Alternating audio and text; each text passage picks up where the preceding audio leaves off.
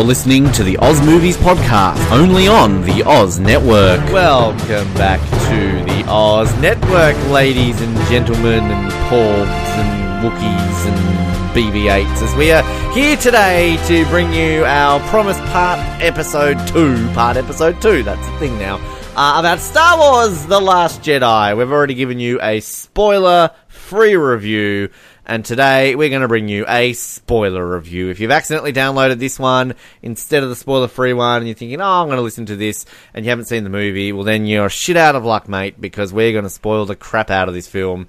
And basically, Yo- Han Solo dies!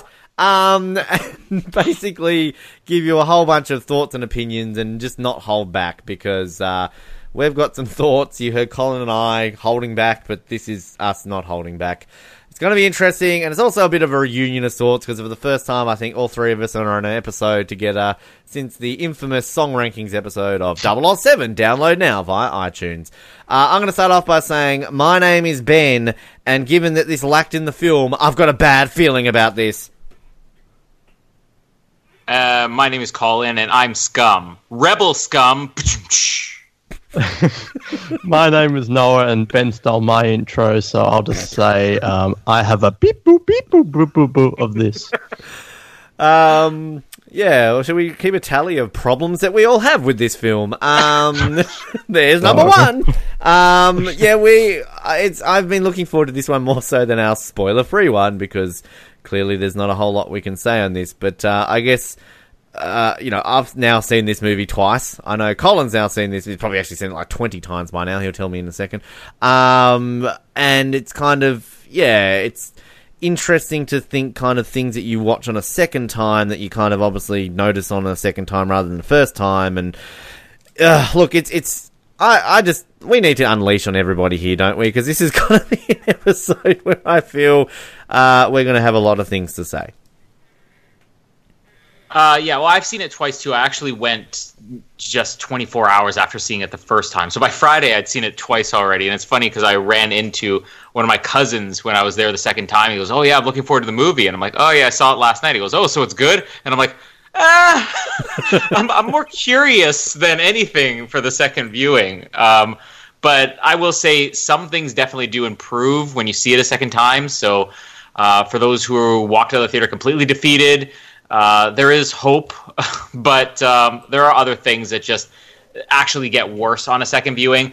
Uh, all around, I think I, I, was mentioning this to you guys earlier. I think that it's a more enjoyable movie the second time around, but it's not like it's free of any issues. And what I do find funny is that when we did the spoiler review, uh, you know, obviously you guys had seen it um, maybe a day before it even came out here in North America, and I saw like the very first showing here in North America. When we recorded that episode, I had no idea what the rest of the world's opinion was. And now we're what, only like three days later. And I, I hear people everywhere I go in public, I'm hearing people talking nonstop about, oh, yeah, I saw this. I have yet to hear a single person who's not like, yeah, it wasn't that good. Like every person I'm hearing publicly, every opinion I'm reading on, online, it's all negative. So, I mean, I think that uh, The Phantom Menace is looking really good to a lot of people right now. Uh, I think so yeah. too. Well, sorry. Firstly, it's good to have the old gang back together. Um, oh, the reason why it's taken so long is because you ruined the song one. Uh, why you have to ruin I dropped dead, Noah, uh, for you. You asked me to drop dead, and I did. So it's taken two years to rekindle that. Um, but Star Wars has brought us together, and I wish it was in better circumstances. Um, It's now, like when you show up and you, you, see like an old friend at a funeral. I'm sorry we couldn't meet each other on better circumstances. yeah. Um, now I've kind of struggled in the. I've only seen it once. I wanted to see it a second Loser. time, but that well. We you, paid twice the, for a bad movie, Ben, and he's the loser. uh, well, I could have gotten you last te- night, but anyway. Yeah, Ben is the cock tease here because he's like, "Oh, I'll come and pick you up." Uh, that didn't happen. so it's a long oh, time. Yeah, yeah, we'll see it again. No, it didn't. Um, so uh, I've struggled in the past few days because, look, I don't want to hate this film. I went into this with lower expectations than The Force Awakens. I love Star Wars. I don't want to come out here and be the grouchy old man complaining about every single little thing. Um, so I and I'm seeing all these reviews of this is the best thing ever back, blah blah blah blah. Uh, and then over the past few days, I think I've kind of been kind of tricking myself into thinking that I liked this movie. Like, oh, there was this bit which was okay. And, um, but there are generally some really good things about this movie. But I wrote a list of things I enjoyed and things I didn't.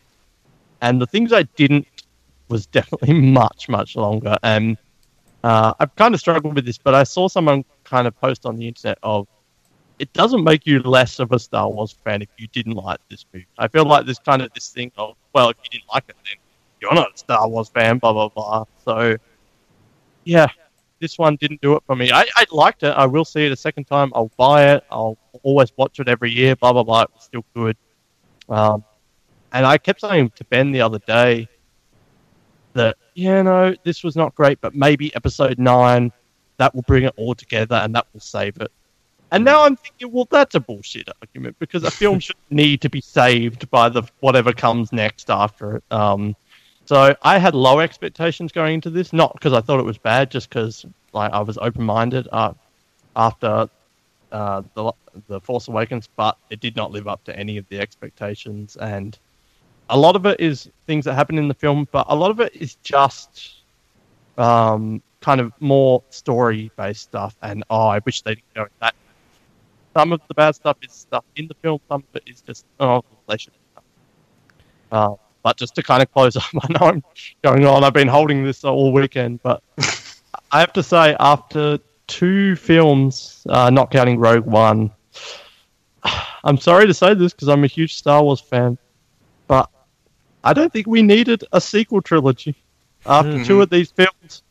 You know, I've enjoyed both of them in their own right. Um, we talked about how The Force Awakens strengthened the prequels. Uh, I feel like after this one, it strengthened The Force Awakens times a million for me. Now I'm like, oh yeah, The Force Awakens, that's quite a good Star Wars film. Um, now I can see, oh yeah, the humor works in that. Like that one is being strengthened on this one. But, you know, there's been some good stuff, Rey, Kylo Ren, all that stuff. But if I had to weigh out the pros and cons, I think I would get rid of all the Reys and the Kylo Rens and everything and just have six films. I'm sorry if that's really unpopular opinion. I don't think we need a sequel trilogy of stuff. Well, um, yeah, I kind of think it's like this episode that we're recording now will strengthen our songs ranking episode probably, and then people realize that I was right all along. Yeah, I mean, oh. I I kind of agree with pretty much everything you said. I I think it's interesting. Um, like Colin, yeah, this it does make it more enjoyable to see it a second time. And again, with you, Noah, like I mean, I'm always going to watch this. I'm always going to own it. it. Doesn't matter what it is. It's a Star Wars film. It's like if it's a James Bond film, you know. I mean, you two still own Die Another Day. Like I mean, you know, you're still going to have it kind of there. Um, but it's just we it's need just... to tell everybody. Leave us with our pride. I watched now it at your house, Colin Hilding. Uh... um, there is a warning. But it's like a beware of the dog type sign.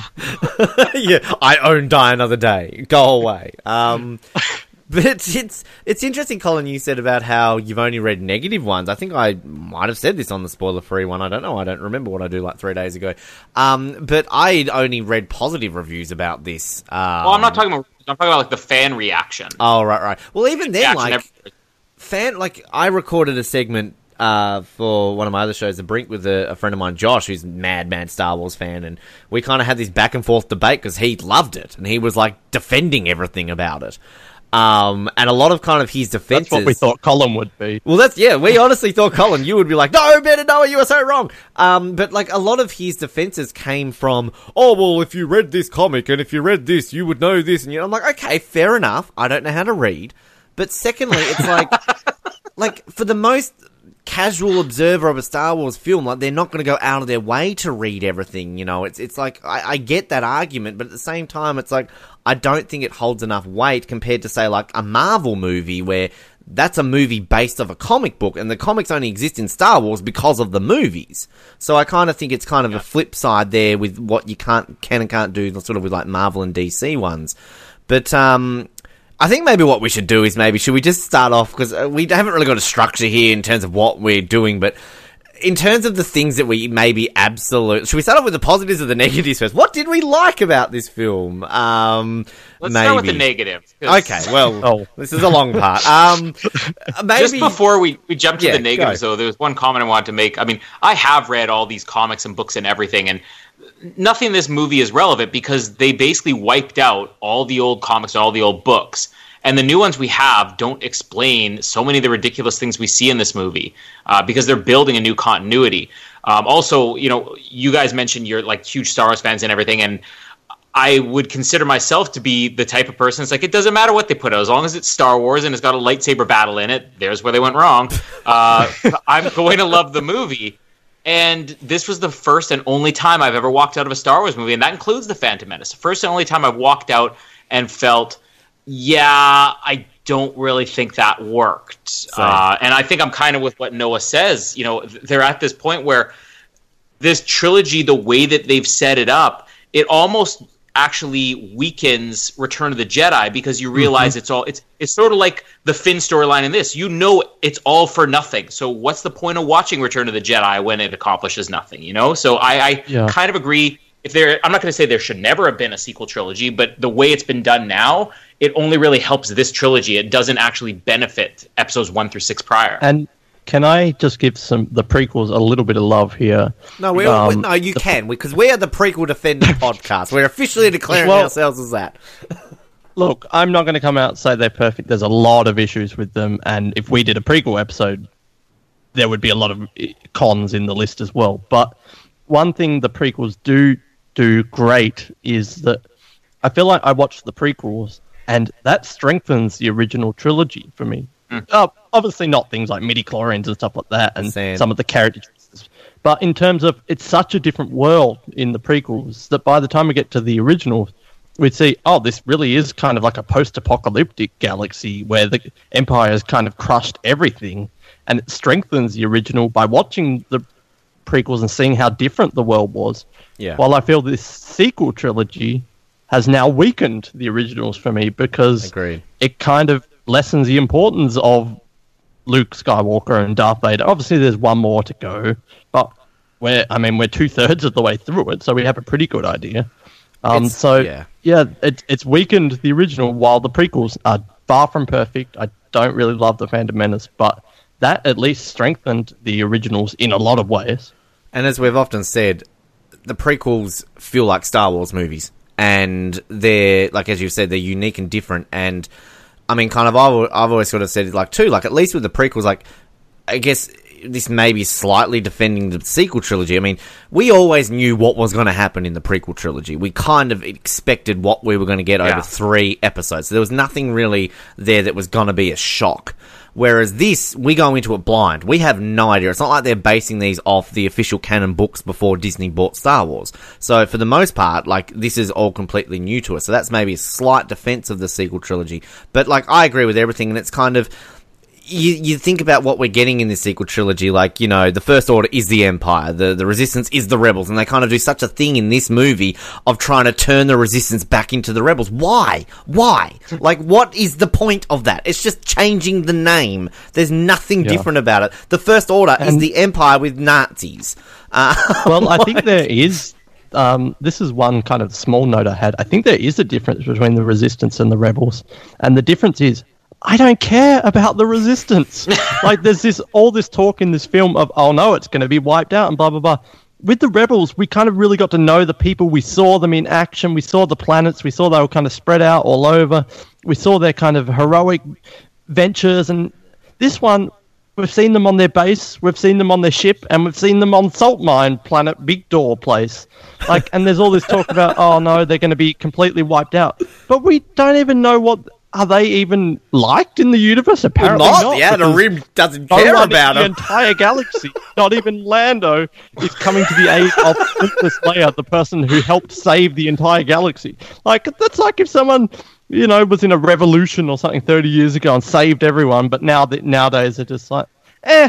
It'd be like if Nazi help Germany. Here we go, Colin. Here's the Hitler references. Like if Nazi Oh, Germany, we have to have one each episode. came up right again now. I'm like, we're back. Here we go. And then all of a sudden, like America and Australia, nah, that's all right. Let them do what they want to do. They were close not last time.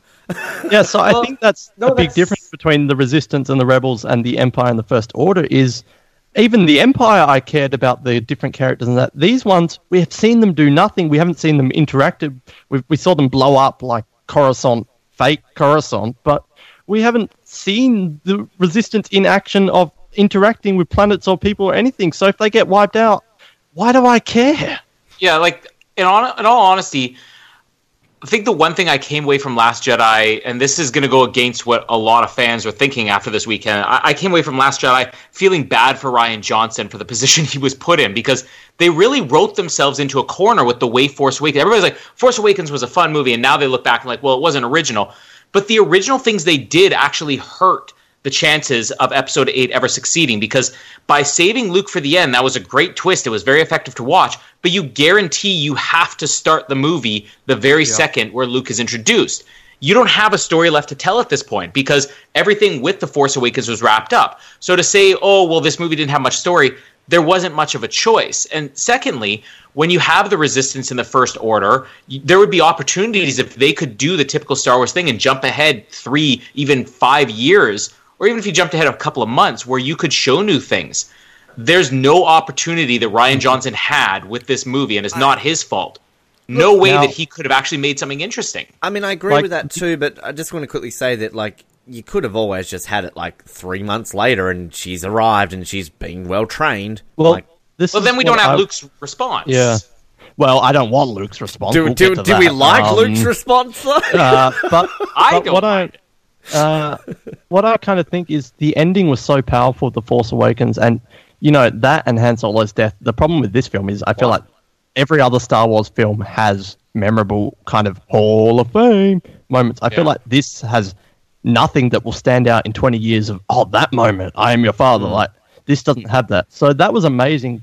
But now I'm beginning to think they should have ended that film with Rey going off in the ship with Chewie off into the distance, off to find it, and then dun, Star Wars Episode 8 title crawl. It's been two years, and Rey has been Yeah. searching for the most hidden planet in the entire galaxy. Meanwhile, Yeah, exactly. the like, uh, so it, it's such a dilemma because it was an amazing moment, but maybe instead of having Rey meeting Luke, they could have just done like a cut, a la cutting to random kid with a broom at the end of this. maybe they could have just done a cut and showed like Luke standing there waiting for it. Like, So we'd still get Luke with the beard and the hood, but it wouldn't be meeting with Rey. And then we could have had it's been two years and Rey has been searching, blah blah blah. Because we have just had totally him right. instead, like sucking from the nipple of green milk creature? that would have been the final shot. yeah, Because it's- so you're- you're right. That's the problem. Is it does feel like a middle episode this film, but they they really dug themselves in the hole because I think you mentioned it in the non spoiler one. Is all the Star Wars films kind of drop you in the middle of the story, and Yeah. all of them are set like what Phantom Menace to Attack of the Clones, like nine years or something, and then like three years, and then nineteen years, and then three years, and then what? The probably year. the smallest gap would have been Empire and Return of the Jedi, right? That's probably the smallest they've that ever a year done. between those two? Yeah, yeah, something six like- months to a year. Yeah, so Well, Rogue again, I- One and I A want- New Hope. one thing I'll reiterate in this episode is I'm not against change. Like, there's mm-hmm. a lot of change in this film, but just because it's there's change does not make something good. Like, just because you've changed, it has to be warranted and worthy change in a big franchise. Like, I think the I've got thing good- I noticed. Oh, go, go ahead, Colin. Well, I was just gonna say the best example of that for me because uh, one of the things I really liked coming out of this movie was not all of the change they had, but some of the things they changed, particularly with how the Jedi Order can change now. Um, that it doesn't have to be tied to the rules of the past and everything. Uh, it, I, I automatically see that the next movie is going to be jumping ahead like 10 years in the future because they kind of have to the way the, the corner they wrote themselves into now. But those types of things are interesting because you can go somewhere with that. But the types of changes when f- we're seeing force powers that defy all logic and they're coming from people who are n- in no way trained the way that the Jedi and the Sith were at the height of their power. Like, if Palpatine and Yoda's battle doesn't have people teleporting themselves across the galaxy and touching each other's hands, then how are we supposed to believe that people like Flying Snoke or even Luke can do, or flying through space? Oh. Yeah. how are we supposed to believe these people can pull off these miraculous things? Like Yeah. it just got out of control with the force powers, and that's a perfect example of too much change all at once without any proper way to explain it. I think, um, Colin, when you said in the spoiler-free one, which I I really paid attention to when I saw the movie last night again, was um the opening crawl. Like that explains nothing. Yeah. We're just it's just this is what happened in the Force Awakens, um, and. I mean, this kind of is like the quantum of solace, is it not? Of of this that it picks up straight away, and we kind of don't get it. There's a few good things, but um, you know the rest is kind of rubbish. I, I, I think the whole like ten years in the future thing could work because we're going to get Broom Kid with his ring, like you know he's the new whatever and blah blah blah. Um, and like one Knowing random- them, it would probably be set before this film. one, one random thing, which, uh, and I feel like getting too sidetracked, it's kind of like us nitpicking when we get to actually eventually recapping this, but why is Luke just standing there on the cliff when Rey shows up? Like, what's he doing? Like, why are you there, Luke? Like, just chilling? Well, hunting pawns? I don't, I don't, I don't have an answer for that. But one thing I should preface in this episode is I've got a lot in the cons list, but a lot of this will be little nitpicks that in five years' time won't even be an issue. Like Yeah. The Force Awakens, it probably sounded like I absolutely hated the film because I was like, oh, and they did this and this and this. But you and But I at least walked out of that still positive. I remember that episode because we were kind of, Oh, like, oh, yeah. yeah. I love this, I love this, I love this, but, but, but, Well, but, but. yeah. And we felt I mean, bad for the big pro- I remember that. my big problem with the sequels is, you know, they might be well made films. Well, this one, some bits are. But I just didn't like the overall story, and we kind of touched on that already. it How it kind of ruins the originals. no, I mean the whole sequel trilogy. I don't like the Oh, direction, right. and that's just a personal. Some people might love the direction they went. Um, but yes, I should say like some of these little things I'm talking about, like ice dogs and um, uh, nuns and stuff like that. In ten years' time, they won't be major issues, but it's just fresh at the time. So I don't absolutely hate this film if I'm nitpicking every single little thing. we're kind of the um I guess we're at that age now and that point in our lives where we are like the people who initially saw the original trilogy and then are going into the prequels. So like if podcasting existed after, you know, the Phantom Menace and Attack of the Clones, that would be like us talking about this. Whereas, you know, like in 10 years time when we're on the sequel sequel trilogy, um, you know, like people who are watching these right now and are going to be sequel trilogy defenders. Um, Room kid. Ooh, yeah, don't I guess like I mean just the the things the negative like I just want to say and I, I think kind of I know Noah you're in agreement with this but like and I, I'm similar to what you're saying in terms of, like I don't hate hate this film. Uh, I, I this is still better than a lot of it's better than Dirty Dancing.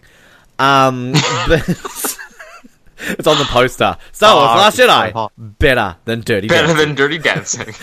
um, but like the the ones that we absolutely hate, like the the moments that are just terrible. All right, um, we've got Wizard Layer in space,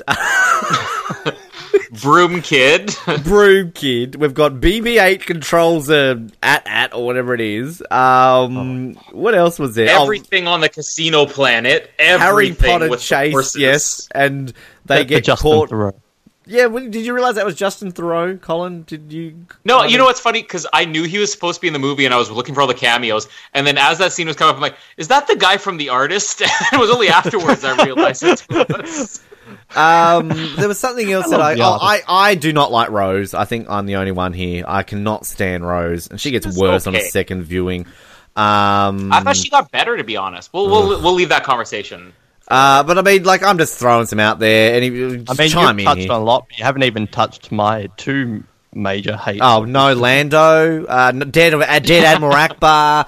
Um, Well, they're oh, all there too, but it's still not my two. Well, the, the one that I, the, also the thing that I really hate too is the fact that because I remember walking out of this saying to Noah, they did not say I've got a bad feeling about this, and you're like, oh, I think they did, and then kind of when I spoke to Josh the other day, he's like, yeah, no, I'm pretty sure they did, and when I googled it, and I shared that article with you. Basically, fans have been questioning this, and Rian Johnson is like, oh, it's in there, but you just got to find it, and I think it's currently like the first scene when like Poe uh, and BB-8, and he says like, "Oh, we've been in worse situations than this before, BB-8." Like, so I think that's BB-8 says it in droid Yeah, speak it's because it's all BB-8. hipster now.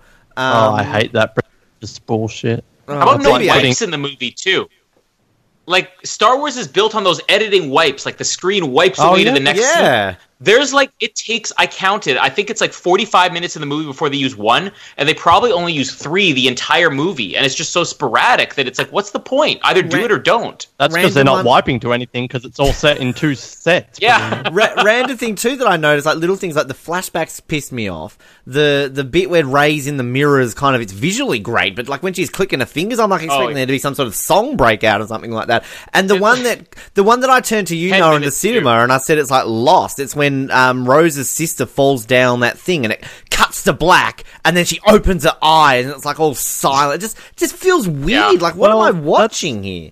that's I said this to you the other day is I mean I didn't mind the flashback so maybe we can get more into that just because it did give some story um, but one thing I said to you the other day is this doesn't feel like a Star Wars film this feels like a season finale to a TV show like like this is the Star Trek season 4 finale where oh no the bad guys are chasing us until we run out of fuel and we're having flashbacks and like Yeah. uh, she's finally met her and then we're going to pick up next season with Broom Kid like this doesn't feel like Well- feel like a whole film this feels like a season finale And a, a Yeah. good friend of the show, Billy Garcia, recently wrote his opinion on the movie where he Hashtag said, bring back Billy. Uh, "This bring back Billy." Yeah, um, he wrote that this is less of a Star Wars movie and more like five episodes of the Star Wars Rebels TV show condensed into a movie. And he was uh, somewhat defending the movie, just saying, you know, you have to expect it's going to be something different. But it's a valid point. It's it's like a TV show uh,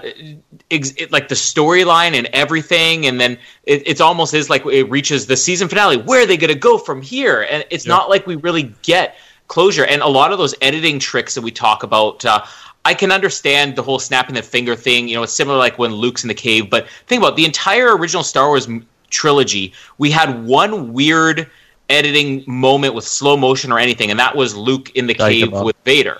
And then in the entire prequel trilogy, we had one moment like that, and that was Anakin with his dream sequence and everything with uh, um, his uh, Padme giving birth. So six movies, and we have two kind of weird scenes like that. And I didn't even realize what was off. I knew there was something off with Rose's sister in that scene, but yeah, it's things like that. Like you know, it's told from the point of view of her opening her eyes, and you're like, this isn't Star Wars. This is Rian Johnson, and we need a little bit more Star Wars and a little less Rian Johnson. You know what we needed, Colin? We needed the guy from um, Clone Wars uh, at the end, like, what will happen to our beloved heroes in the next movie? Who is Broom Kid? Find out next time on Star Wars Episode 9, The Final Final Colin- Jedi. did you watch Breaking Bad Colin? No, I've never seen it. because oh, uh, we discovered this, didn't we? Rian Johnson directed a few, and we discovered he directed the episode Fly, which is kind of infamous because it's set in the it's a bottle episode. episode. where two characters chase a fly for forty minutes in one room, and then we Oh. saw that he directed Fly, and we're like, ah, It all makes, sense, now. it's all set in like one place, and but he also directed like Ozymandias, which is one of the best episodes. So, but you know, I was I was so on board for Rian Johnson. Like to me, J.J. Abrams was too obvious. Like when they announced it, but Yeah. then Rian Johnson, like I loved Looper, and I thought, oh, that's kind of more subtle. So this could be a really good move for Star Wars. Um, but now I'm like bringing Colin Trevorrow. like Yeah. I don't, I, and I still don't hate Rian Johnson. Um, I'm sure he will do some great films in the future, but I'm a little bit worried about this kind of spin-off trilogy now. Well, Well, I'm a little less worried about the spin-off trilogy because I feel like this movie would work better, as everybody's saying, if it wasn't Star Wars. And in this spin-off trilogy that's going to be like something completely different and even set in a different galaxy, it would be okay to do stuff like this and I think you could enjoy the movie more. It's just when you're seeing Jedi doing things that Jedi don't do, and I'm not even talking about like, you know, a Jedi shouldn't marry or a Jedi shouldn't be angry. I'm talking about like uh, a Jedi shouldn't be able to teleport himself across the galaxy and change his physical appearance and touch a person in a droid. And Snoke should not be able to flip people around and throw them across, you know, the bridge of a starship when they're in a completely different solar system. Things like that uh, Well- don't fit this series. You mentioned uh, it would be fine if it wasn't a Star Wars. I was thinking about this. Like, if you love this film, that's fine. I'm not going to say you're wrong or anything. I'm glad that you really enjoyed it.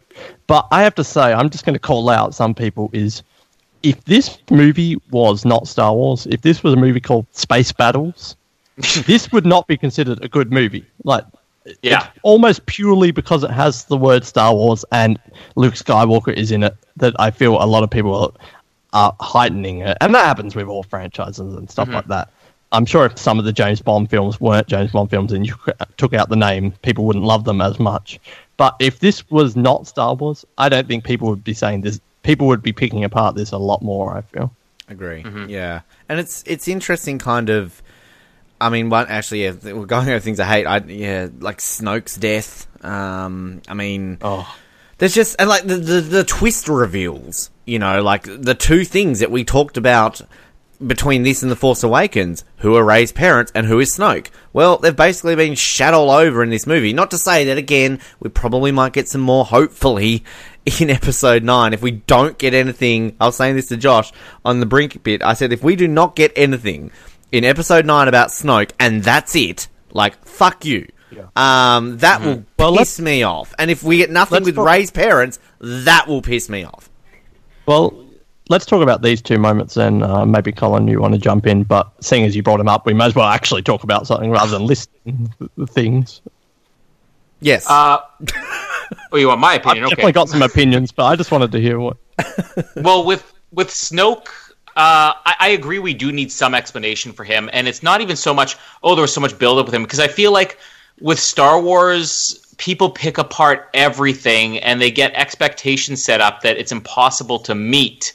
Uh, and Phasma's a good. You know, well, I'm not going to.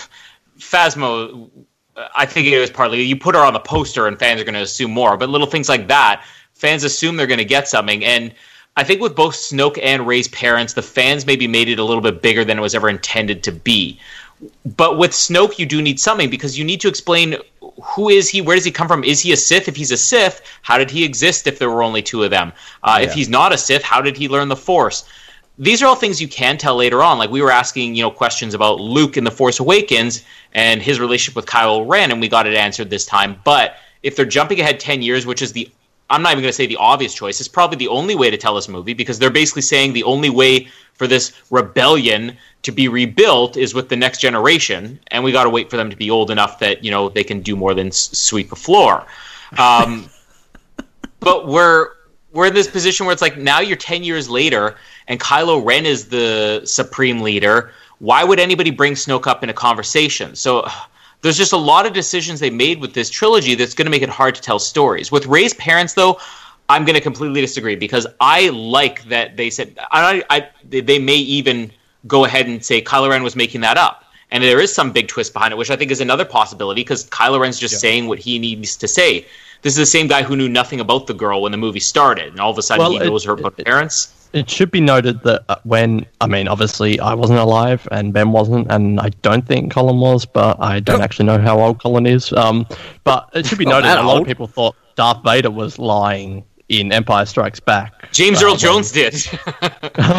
Yeah, so uh, like that's definitely a possibility that it's a Yeah. lie because a lot of people thought that when it first came out. So- well, and it's the way that he kind of blows it off too. It's like you know your, your parents didn't care about you. He mentions that once, and then a few minutes later he mentions it again. But if that is all there is to it, I'm still happy with that. For one, because I think this is something that fans have blown out of proportion. It was never intended to be. There's nothing in the Force Awakens that says Rey's parents matter.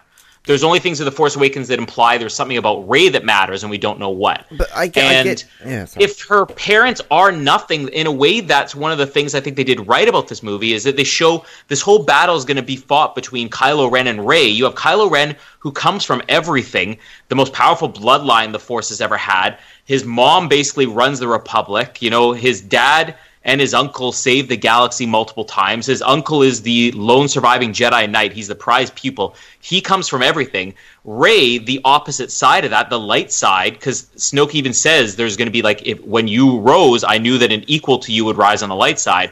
That she would come from nothing. So if that's all there is to it, I'm still happy with that because I think it strengthens Rey as a character to be the underdog. I get that, and I, I absolutely get your point about like, yeah, maybe it has been ex- brought up expectations a lot, and like I, I understand that, but I just I, I wouldn't be happy with it because it's like, well, why is she like the best at everything? Like that's kind of like a big thing in like the Force Awakens, where like she can speak droid, she can fly the Millennium Falcon, she can do this, she can do that. Like it's just it to me, it's just so kind of dumb that this is just random farm girl from Jakku who is the Swiss Army knife of the galaxy. And it's just kind of I just don't like that. And like I'm not expecting it to be like you know the obvious ones of Luke is Obi Wan is whatever. Like I, I I never bought into those theories. I kind of watched this movie thinking we were going to get the reveal that she was the long lost daughter of Han and Leia because it's kind of with how they were doing it.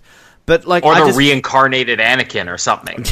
but like, you know, I just feel there's got to be something like we get Shmi's long lost slut husband is like, you know, She looked at it like again. Shmi. Um, bring back Shmi. Hashtag bring back But Shmi. a Um, perfect but like, example of how. I was just going to say a perfect example of how fans blow this out of proportion is you brought up the Obi Wan theory that when J.J. Abrams basically shot down every theory that was out there, fans are like, well, they have Obi Wan speaking to her, so it must be him. I watched that movie many times. Yoda speaks in that scene too, so is she Yoda's daughter? Like, but that, but that just- Maybe. even, but that even to me though, like, kind of adds that she needs to be more than just junk trader's daughter because when she gets those visions, it's like these are your first steps. Like, I, I've never bought into Yeah, the Obi Wan what theories Anakin? ever. But what was Anakin? Anakin was nothing. Anakin came from. He no was one. immaculately conceived. but there was who no was, father. Who was? But that's the... thing. It has nothing to do with her parents. It could just be, you know, how she's born or, or what she is, and not who she comes from. I, I mean, I get that, but I Um, mean, who was who was the Darth Plagueis or whatever when they tell that story in Revenge of the Sith about that, and that was kind of the rumor that that was Anakin's, whatever. But like the thing too, I'll just quickly say about Snoke is that, um, it's just too random for him to just be nothing more because it like.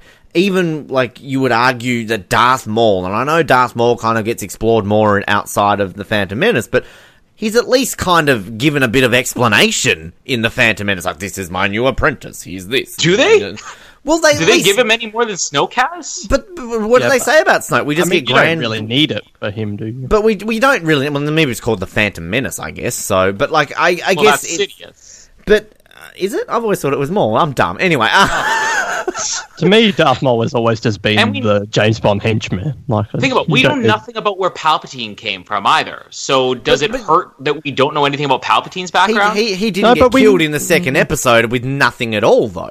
well, No, he but got I feel killed like in we have a lot third, with and all we've seen was one hol- hologram Like, he's scene in- of him.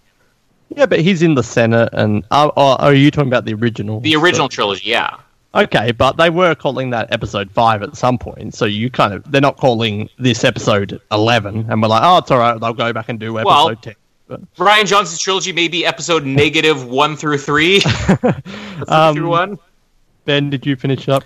Or, Uh, yeah, I'm just Can I ranting. about this You- you- I should stop. Uh, so you well, firstly, Colin, I think you're being a bit too hard on the fans here. I get what you're saying about how in Force Awakens, yeah, it was kind of a bit like o- overdrawn. They barely they had like one flashback where they're leaving her like bye on their little spaceship, and um, but one of my biggest, probably the, the worst thing about the script, other than a big factor I'll get to later, which will be a whole other discussion, is this film did a terrible job of they played this up. They milked this for all it's worth. They kind of they screwed with the fans pretty much. Oh yeah.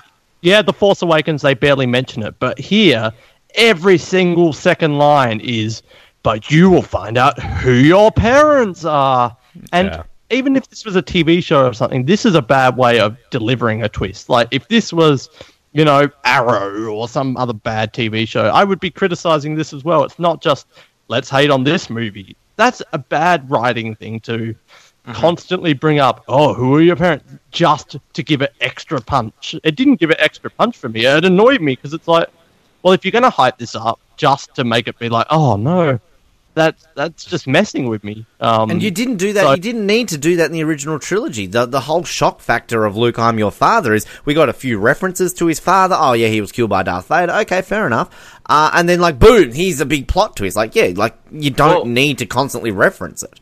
Even outside of that, this entire movie was just about teasing the fans. Like you take the entire climax with Luke there. It's all about let's get a surprise out of the audience. Let's get the audience to think one thing's happening and it's something completely different. And it's so funny now. I think back to you know a week or two ago, Ben, when we did the the preview episode, or even a few months ago when the trailer came out, and we were saying it's very clear in the promotion for this that they're just trying to toy with the fans to make them think something's going to happen. And it's the opposite. Who would have known that the entire movie would be built on just trying to surprise fans which unfortunately is one of the things that ruins it on a repeat viewing because once you've hmm. had these surprises spoiled for you, these aren't twists where it's like that's a powerful moment. You know, Darth Vader's Luke's father, and you could see the dramatic reaction. It's to- it's not toying with the characters; it's toying with the audience. So, like when you know Luke's not there at the end, you watch it a second time and you don't care. Agreed. Yeah. Um, so yeah, I get what you're saying about Force Awakens, but here they did a terrible job. Every single character was saying, "You'll find out who your parent." They had a whole mirror sequence just about her finding it. Mirror sequence in the big black hole. Ooh. Um, so you know, there's still a chance that that was a lie, and we will find out she's a Skywalker or something. I was fine with it, I guess. I just didn't like the way it was played. Um, but maybe because she's so good at everything, we'll find out that oh, she was actually the chosen one that was in the prophecy, and it wasn't Luke or Anakin. It was always Rey that they were talking about. I don't know. And Ewan McGregor Um, comes back.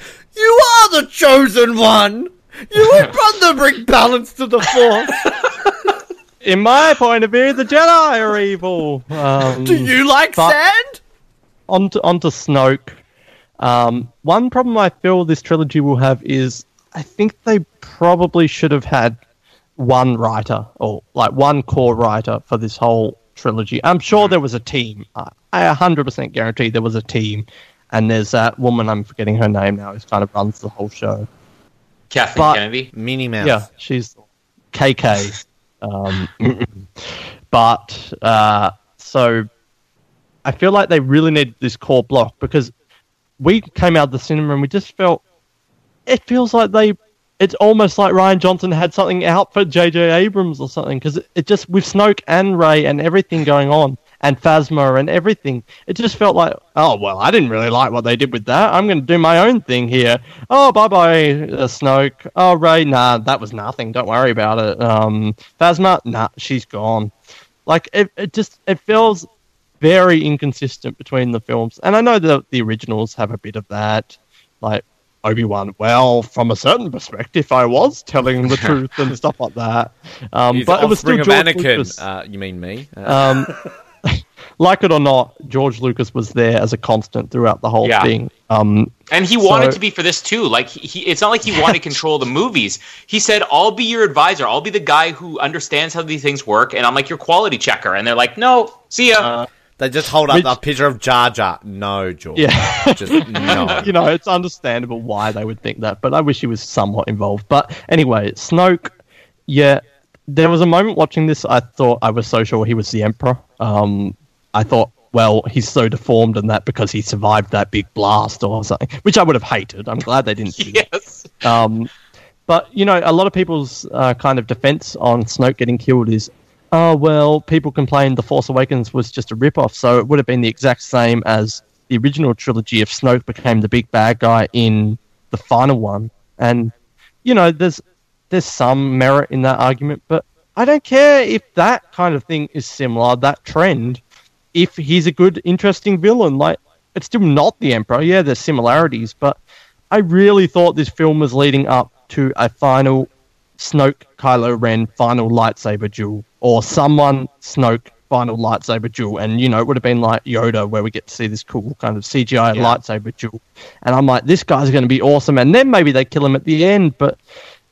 And even from the get go, I remember thinking, well, he was like this big image in the first one, but oh, here we are. We're just meeting Snoke straight away. Like they just went up to him in his cool little like that set was amazing and the red Yeah. guards were amazing. But it was kind of just like, oh, well, I guess they're not hiding Snoke anymore. He's just talking because we even theorized, oh, maybe Snoke's like a tiny little midget or something. It's like the man behind the curtain. Pay no attention to the man behind the curtain. Yeah. Um, so It's Wizard of Warwick Oz. Davis. Um, yeah, it's Warwick Davis. Um, but then we're just seeing him, and he was, and I was not a Snoke fan in the original. I remember in our first episode we complained about Snoke. We're like, oh, that looks goofy. I loved him in this uh, this one. I'm Great. like, Yeah. he was really good, and I was getting excited. I was getting pumped, and then they just kill him, which you guys have already talked about. And if we don't learn more, but it's also at the point where I want to learn more, but now I'm just like, well, who even really cares at this point? They've just kind of imagine if he was like this big bad in number nine, and he was like going around destroying everything and.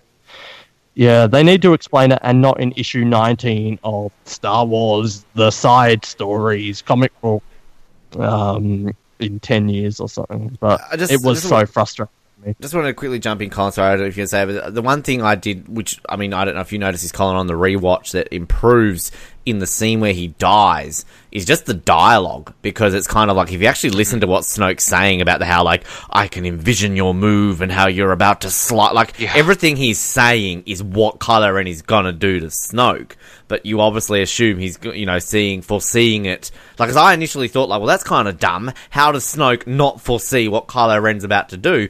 But he kind of does because he It's explains just it. the wrong person. Word, yeah, Yeah, but exactly. then It's that's just kind a- of but it's makes- clever. Snoke dumb though. Well, It's it- like- yeah, I agree, but it's just Oh. it's on a rewatch. It does kind of make that scene like, Like, uh, that was. What kind it of does annoying is because it's they like- build him up to be all powerful, and they're like, "Oh, I can connect you to," which we'll get to because I loved all that connection force stuff. That was amazing. But then it's like, I can do all this stuff. I'm so powerful. There goes the lightsaber. Oh, I wasn't But I looking. like- If only I turned to the left. Like, I like that because you know it's it's said even in the original trilogy. Uh, I love the the scene with Emperor and Luke meeting the first time, and Luke says to the Emperor, "Your overconfidence is your weakness," and that was true. I mean, the Emperor was too overconfident in the power of. Uh, you know the Empire against the rebels, and too overconfident in his hold over Vader. So it makes sense that that would be kind of the dark side's uh, Achilles' heel. That's their kryptonite. Is they have this overconfidence, and that's what I took away from it watching it the second time. The first time I was just like, is Snoke just really that powerful? And then you're surprised. And I expected that would be like Luke's appearance at the end, where when you watch it a second time, it's hurt because it was all just about surprising the audience. But the dialogue does save it because Yeah. you realize Snoke going down is more about showing the overconfidence, which we even see in Kylo Ren at the end. so are you saying, Colin, the key to ruling the galaxy is just be humble? Be humble, yes. Like Hitler, just if only you were humble. Like, stop, Yeah. stop being so confident. you know, Can, can I point out? Um, this is a my. We don't even have to have a discussion on this, but I, I know I would if I had a pen and paper, I would have picked up more at the time. But there's probably a handful of real plot holes. Like I, people misuse the word plot hole, um, but there's a handful of like real plot holes in all the Star Wars movies that simply can't be explained. I, I mentioned on the I think some of the episodes when people say it's a plot hole that Uncle Owen doesn't recognize three PO. That's like saying you don't recognize your dishwasher 20 years later. Uh, when people say you know that uh, it's a, a plot hole because this person doesn't know this person, you know, those things are explainable. But if they can track people through hyperspace hyperspace is about a route. Like Han Solo even says in the original, it's I need a few minutes to get the coordinates from the the, Navicomputer. Y- You're not just flying in a direct path. Your computer is directing you at this super speed all over the place. Tracking them through hyperspace only works if you know where they stop. And yet, the the first order can come out of hyperspace five seconds after the resistance do. So how is that possible? Because you're tracking them, you don't know where they're going until they get there. It's just it's, isn't that it's the a small plot plot though? Because but isn't but, but like I'm I'm not trying to defend this, but like isn't that kind of the point where they say that's impossible? They can't track them, but that's the big twist. Like they've worked a way No, but to do what I'm this. saying is they're saying you can't track somebody in hyperspace, and like, well, we can. We have a tracking system if somebody's in hyperspace, but logically, you won't know where they're going. It's kind of like you know, if I put well, think about when Obi Wan puts the the tracking signal on Boba Fett's ship, right? He knows where Boba Fett's going. And it's the same thing there. Until Boba Fett comes out of hyperspace, how does Obi Wan know where he's going? So how does he know where to follow him to? You can't just program your ship and say follow this this ship. You know, It- And when did it they doesn't invent sense. this? This film is set like straight after. Why weren't Well, they using this Obi-Wan had last it time back on? before. yeah. Like, Well, like, the- the- did they just finish this just then, like the scientist who works for the First Order? I'm it. sorry I didn't have this during the planet stuff with the Yeah, big Death. Star, but I've just finished it. I'm so excited Yeah. to show this off. I know Rey's off to find Luke, but I've just finished it, so this is exciting time for us. the one that really gives me the shits with the plot holes is like, and I guess kind of this kind of comes down to just Finn and Rose's pointless storyline. It's just, it's the over dramatization of just like, you know, Laura Dern's character keeping secrets from Poe and Poe keeping secrets. Like, can they not just go to each other? Can, like, from the get go, all she needs to say to Poe is like, hey, so we're going to go on these escape pods. They're cloaking, so they won't be able to find us. So let's all get on them and then we can all get away. Rather than Poe having to go behind back and get this and get that and do this and do Because that's that. a because plot hole too. that that Yeah. essentially is what gets them caught is getting Benicio del Toro. If like they do not get him, they're not going to get caught. They go off to Salt Planet, they go behind the door and they have a party. Like I mean, And how does it make essentially sense for That is her to keep a- it from him so much that she's willing for certain people to die or to mutiny. Mutiny. All you gotta say is, "Hey, we actually do have a plan. I'll fill you in on it if you want in private." It's not. They try to say, "Well, it's not about the glory." She put everybody's lives in jeopardy by keeping this secret for no reason whatsoever. Yeah. and yeah, and then she's lauded as a hero, but um, which is a good sequence. But yeah, this and this whole sequence is so rushed and so like not interesting. Like Poe is uh, not loud on the bridge, but then he's taking over. But then Leia's back and Laura Dern's taking over, and it's just back and forth, back and forth. But I just feel like maybe we're going to get issue forty-eight of the Laura Dern Holdo comic book, where we learn about how she has trust issues because of her ex-husband or something like that, and now she doesn't want to tell people things or like it's just it's you know Rogue One was a film that pretty much cleared up a plot hole. I feel like now we need like episode seven point five to clear up why she is so dumb. I want to see the relationship between her and Leia because there's definitely chemistry between those two. Those two are more What- than friends. We, let's let's touch on that because you did mention what was that article about the LGBT Yeah, no whatever. LGBTQIZSY characters like Leia and I Laura have- Dern. No, I see. I have a complaint about because apparently Laura, I think it was Laura Dern or somebody else at Lucasfilm said that her character is supposed to be the first uh, bisexual character in Star Wars, but there was something that was written in a novel, and it's like one line, uh, whatever That you read. sounds It's like the Pussy VR. Galore style of crap. Of oh, she's actually a Oh, lesbian. come on, Chewie is thing. definitely bi. we know three PO and R two. Uh, that's a different, different Like, thing. But why is it even? No, here's the like, thing, though, Why does it matter? it d- it does bother me that people say that should be in the movie because it's the same reason when people are saying there should be a love story in the Force Awakens and even in this there's no love story in this. Like you have this brief moment with Finn and Rose at the end but even that's not a love story. Star Wars was never about love stories. You have Han and Leia and that's it. Anakin and Padme is not a love story at all. It's actually the opposite.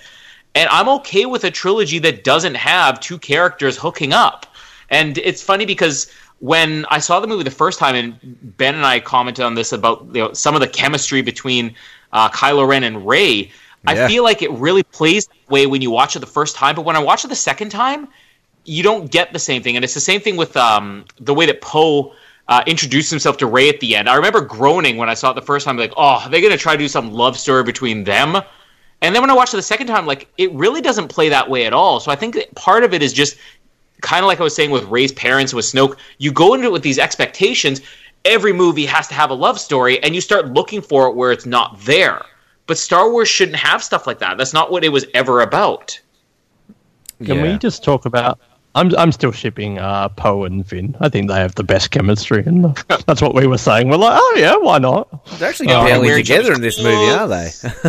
Um, but just on this kind of Laura Dern being an idiot thing, um, like Aw, we titled our. If we did I'm this like talking- 007, we titled our episodes just on this Laura Dern being an idiot thing. But we were trying to figure out, well, was there a reason for going to this planet, or was it all just her not speaking up? And it's I'm so conflicted on it because uh, this kind of mission to the planet is so pointless, but it's also kind of the only planet we get other than Big Door Planet. Casino Um, Planet. And yeah, so this mission, which is so unnecessary, the entire, but the other, and I'll get to one bit that I absolutely hated so much, but this whole mission is unnecessary, but it's also really the only planet we get, and this is really the only sense of adventure in this entire film. And Star Wars is built on a sense of adventure. Um, one of my biggest criticisms of Revenge of the Sith, and I like Revenge of the Sith, is that it's kind of set over like one week or something, and it's all, or even one night or something, and it's all kind of just one big thing that's happening. And you know, it is what it is. People love that. Personally, I like a kind of sprawling adventure, and this film completely like Force Awakens nailed it on the head. They had that sense of adventure that Star Wars has. Um, and this was the only kind of sense of adventure we got in the is Finn and Rose, and it was dumb. Like Yeah, it was Can boring. it was boring, but also, you know, if it was just boring and that was it, then whatever. But it was also boring and bad because, um, can we talk about the fact that? All right, I just there's two major things I issues I have here is, or maybe I'll just talk about everything about this planet, and we can talk about this planet. Yeah. So, number one, that horse chase is probably the worst thing in Star Wars history. Uh-huh. And this this is completely out of. I'm not sure your opinions on The Hobbit, Colin. I liked The Hobbit, but this is straight out of the worst parts of The Hobbit. Over CGI, unrealistic, and I know Star Wars unrealistic. That's oxymoron to even say that, but just them being chased by spaceships, escaping from prison on horses with it just looked bad. They were running up hills. It was just cringeworthy. It was the, the worst parts of The Hobbit brought into Star Wars. So that was one thing I hated. Number two, I actually didn't mind the planet, but it wasn't that interesting. But it was kind of cool to see like gambling casino planet. But we should have seen more like Mos Eisley type characters in there. I felt. Um, but the other issue is, I haven't rewatched this film, but my understanding is they got arrested because they illegally parked on the beach. Yes. Yes. Which This I didn't not- pick up the first time. You told me that, and the second time I'm like, holy crap, that's dumb. yeah, like this these this ties in with them escaping and being chased by the horses is that the people chasing them are not the first order. This is like the Monte Carlo security guards. Like if they just parked where they're allowed to park, which I'm sure they've got docking bays on this planet, and just dressed up a bit, none of this would have happened. They got Yeah, arrested and had to escape because they illegally parked. How about you're arrested because you're at a black tie event in the most exclusive casino in the galaxy, and your clothes are ripped, and you don't have deodorant on, and you haven't showered in a Yeah, week? Like, there's a reason to arrest them. And we don't Yeah, like serve having the boss droids of here. the- We don't take them out. like the boss of the casino is like looking at cameras like a typical casino movie or something like who are those characters get them out of here or something but Yeah. and then the, the third is, issue is i love justin theroux it's cool that he was in the movie i've got a bit of a man crush on justin theroux but this whole plot of he was the one they were supposed to get and this whole then they get in prison and benicio del toro he's a great actor he did the best he could with the role honeymoon and all that jazz but his character is not even the one they're supposed to be getting, and he ma- Yeah. he's got this magic wand thing, and he escapes from prison, and then he comes up with this ship at the nick of time to save them. Oh no, it's not my ship. And I thought there would be a plot twist of, oh, we'll see, it's actually Lando's ship he stole or something. So they're trusting this guy who they weren't even supposed to get, and who escapes and steals a ship, and Yeah. they get on board with like this guy's not even like what a convenient thing that we also got locked in with a safe cracker, like not the one we wanted, but also there's one that's helping us. It's just everything about this. I'm sorry, like there was not a single good, and then there's like random kids as well, and you know no one wants kids in movies. Um, so I, I'm, I don't want to sound my like such a negative, negative Nancy, but if this was any other movie or Star Wars, every bit of this sequence does not work, and it's riddled with. And I don't know if it's because they had to rush this scene, uh, this film with writing or what, but every single thing, including the horses, which was my least favorite part of the entire movie. So there, I've done with all the that planet stuff. I'm sorry, I had to get all of that out of it. It's completely unnecessary. They didn't need to be there. Damn you, Laura Dern. That is a scene that gets worse. That is a scene that gets worse on a rewatch. Uh, that whole Oh yeah, sequence. I don't want to Um, rewatch it just because of that sequence. That's when I'm going to go to the toilet. so the thing that's kind of interesting too is that um, that there's there's no like memorable aliens. Like I mean, say what you will about the prequels, but you remember kind of the side aliens and that from the planets and things like that. Like you just don't remember any of these sort Oh yeah, of random.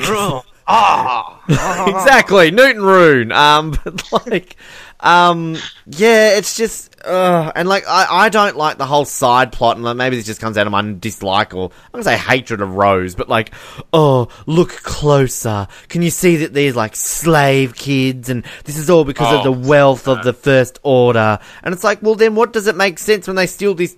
ship and oh but they're also supplying ships to the the resistance as well so it's like oh no it's you know what is this Which there's no payoff for. social commentary of the way the world works that like you know these military machines are paying money to ISIS but they're also providing stuff to US go- I don't know it's just dumb and I hate social this whole commentary. Don't trust Benicio del Toro. Ah, like, look, I would say the thing I will say about Benicio del Toro on a rewatch, like he actually improved to me just into. I mean, he's just such a great actor that he's going to own the scene. I think we said that in a spoiler one, and like I kind of like. I hope that we get revisited of him in part nine because it's kind of it's an interesting sort I of way they leave back. him off. So I kind of think that I'd like to see him again, but like. Yeah, it's just, uh, just the whole stuff and Rose, and I'm blaming Rose. I'm not blaming Laura Dern. Fucking Rose. Ugh. Um, I actually found that Rose got better on a second viewing, except for that whole scene of, uh, you know, the, uh, the the the children as slaves and stuff like that. Because even just an audience member who has sat through seven movies prior to this, you feel bad for little boy Anakin, who is a slave. You feel bad for you know. Uh, the Uncle Owen and Aunt Beru who get burned alive, which would have been funny to see, by the way. But uh, just because they they took in an adopted child, you don't feel bad for a bunch of faceless kids that are working on this rich planet. I mean, it's just you don't identify with them. They're not characters. It's one of the reasons I hate the last scene so much because they're not a character in the movie you care about. And you know nothing about them. You know nothing about this world. And just having one line it does nothing but make the audience think like, there are bigger problems in this galaxy right now, Rose. Like, how about the fact that the last Jedi Knight is this, you know, reclusive hermit who's, you know, doesn't want to have anything to do with anybody, or uh, Sucking on nipples. Leia, yeah, yeah, Leia is dying, and uh, you know, the the entire Republic. Imagine if every single government in the world suddenly collapsed overnight and you're worried about a bunch of kids who are, you know, having to, uh, I don't know, feed horses and shovel some hay. I'm not. I'm not. I don't care about them. And And, why- it's this whole casino planet. Well, also the thing with, um, you know, them dealing the as soon as they introduced that in the movie, it's like, well, they supply the rebel ships too. I'm like, well, there's something interesting they could do. They could go somewhere with that, kind of like an Iron Man, right? What is the conflict now? Yeah. But they go nowhere with it. It's one mention. Uh, and just everything on the planet, like you mentioned, the aliens. I do find that the aliens are an improvement over what we saw in the Force Awakens because the Force Awakens even less interesting as far as the aliens we saw, like on Maz's uh, planet and everything. Um, and that is the biggest thing that these movies are missing from. Oh, Maz, my least favorite character in Star Wars history. Can we just say she did not need to be in this, and she sucked in No. both these films? That's it for Maz. The only bit I want to say Nothing that I, I say. kind of laughed at the. I, I agree with. I'm not going to defend Maz, but I did like that scene when they like, oh, is he good at everything? And she's like, oh, he's good at everything. And just to look at Finn's face, like what? like, like this And it, Maz but how does Finn getting have her number? He's not even really barely introduced to her in the first one, and they flee the planet right away. Finn has been unconscious the whole time. Uh, An interesting was never story there. for another time. Well, the only person who potentially would have had her contact information, who would have her on Messenger or Skype or her cell phone number, would be Han Solo, and he's dead, or Chewie, and Chewie's with Rey. So it just makes no sense that Poe and Finn can somehow call her up in the middle of her fighting. I don't know why she's answering the Oh, phone. everyone's Anyways, got her number in the galaxy. It's on all the toilet stalls and all the.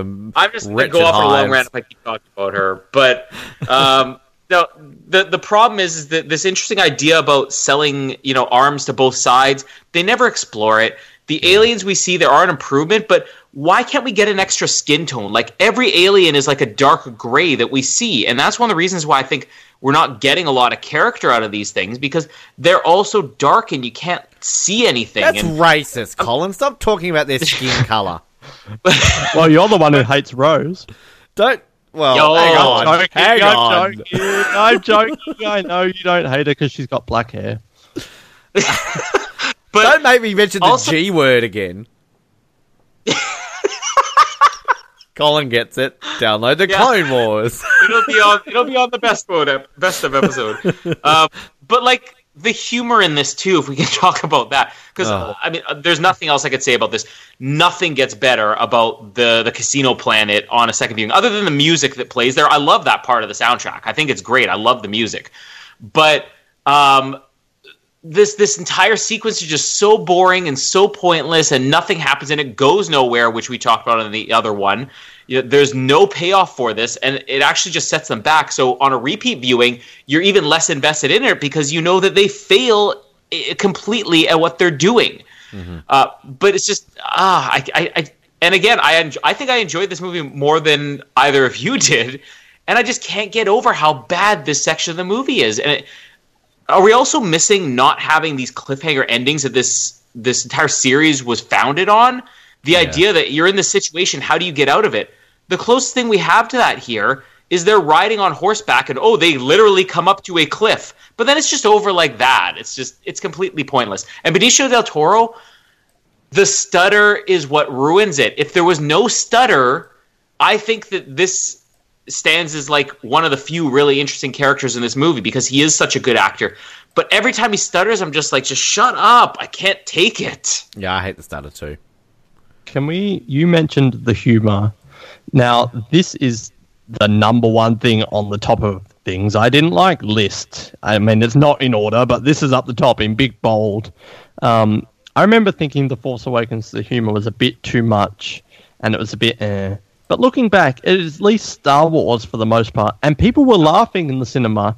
This film, there was one or two bits that people laughed at, and that is not an exaggeration. I'm being Well- completely serious. I mean, I'm we glad had a you didn't come to last night's screening with random bogan guy who laughed at everything. I will say, like Ben and I talked about the differences of the crowd. The crowd I was at, people were laughing hysterically at every bit, but I just don't feel well, like then that's they're freaking idiots. Then Yeah, but then the thing is, is that you Yeah, your watch it a second nephews, time. maybe.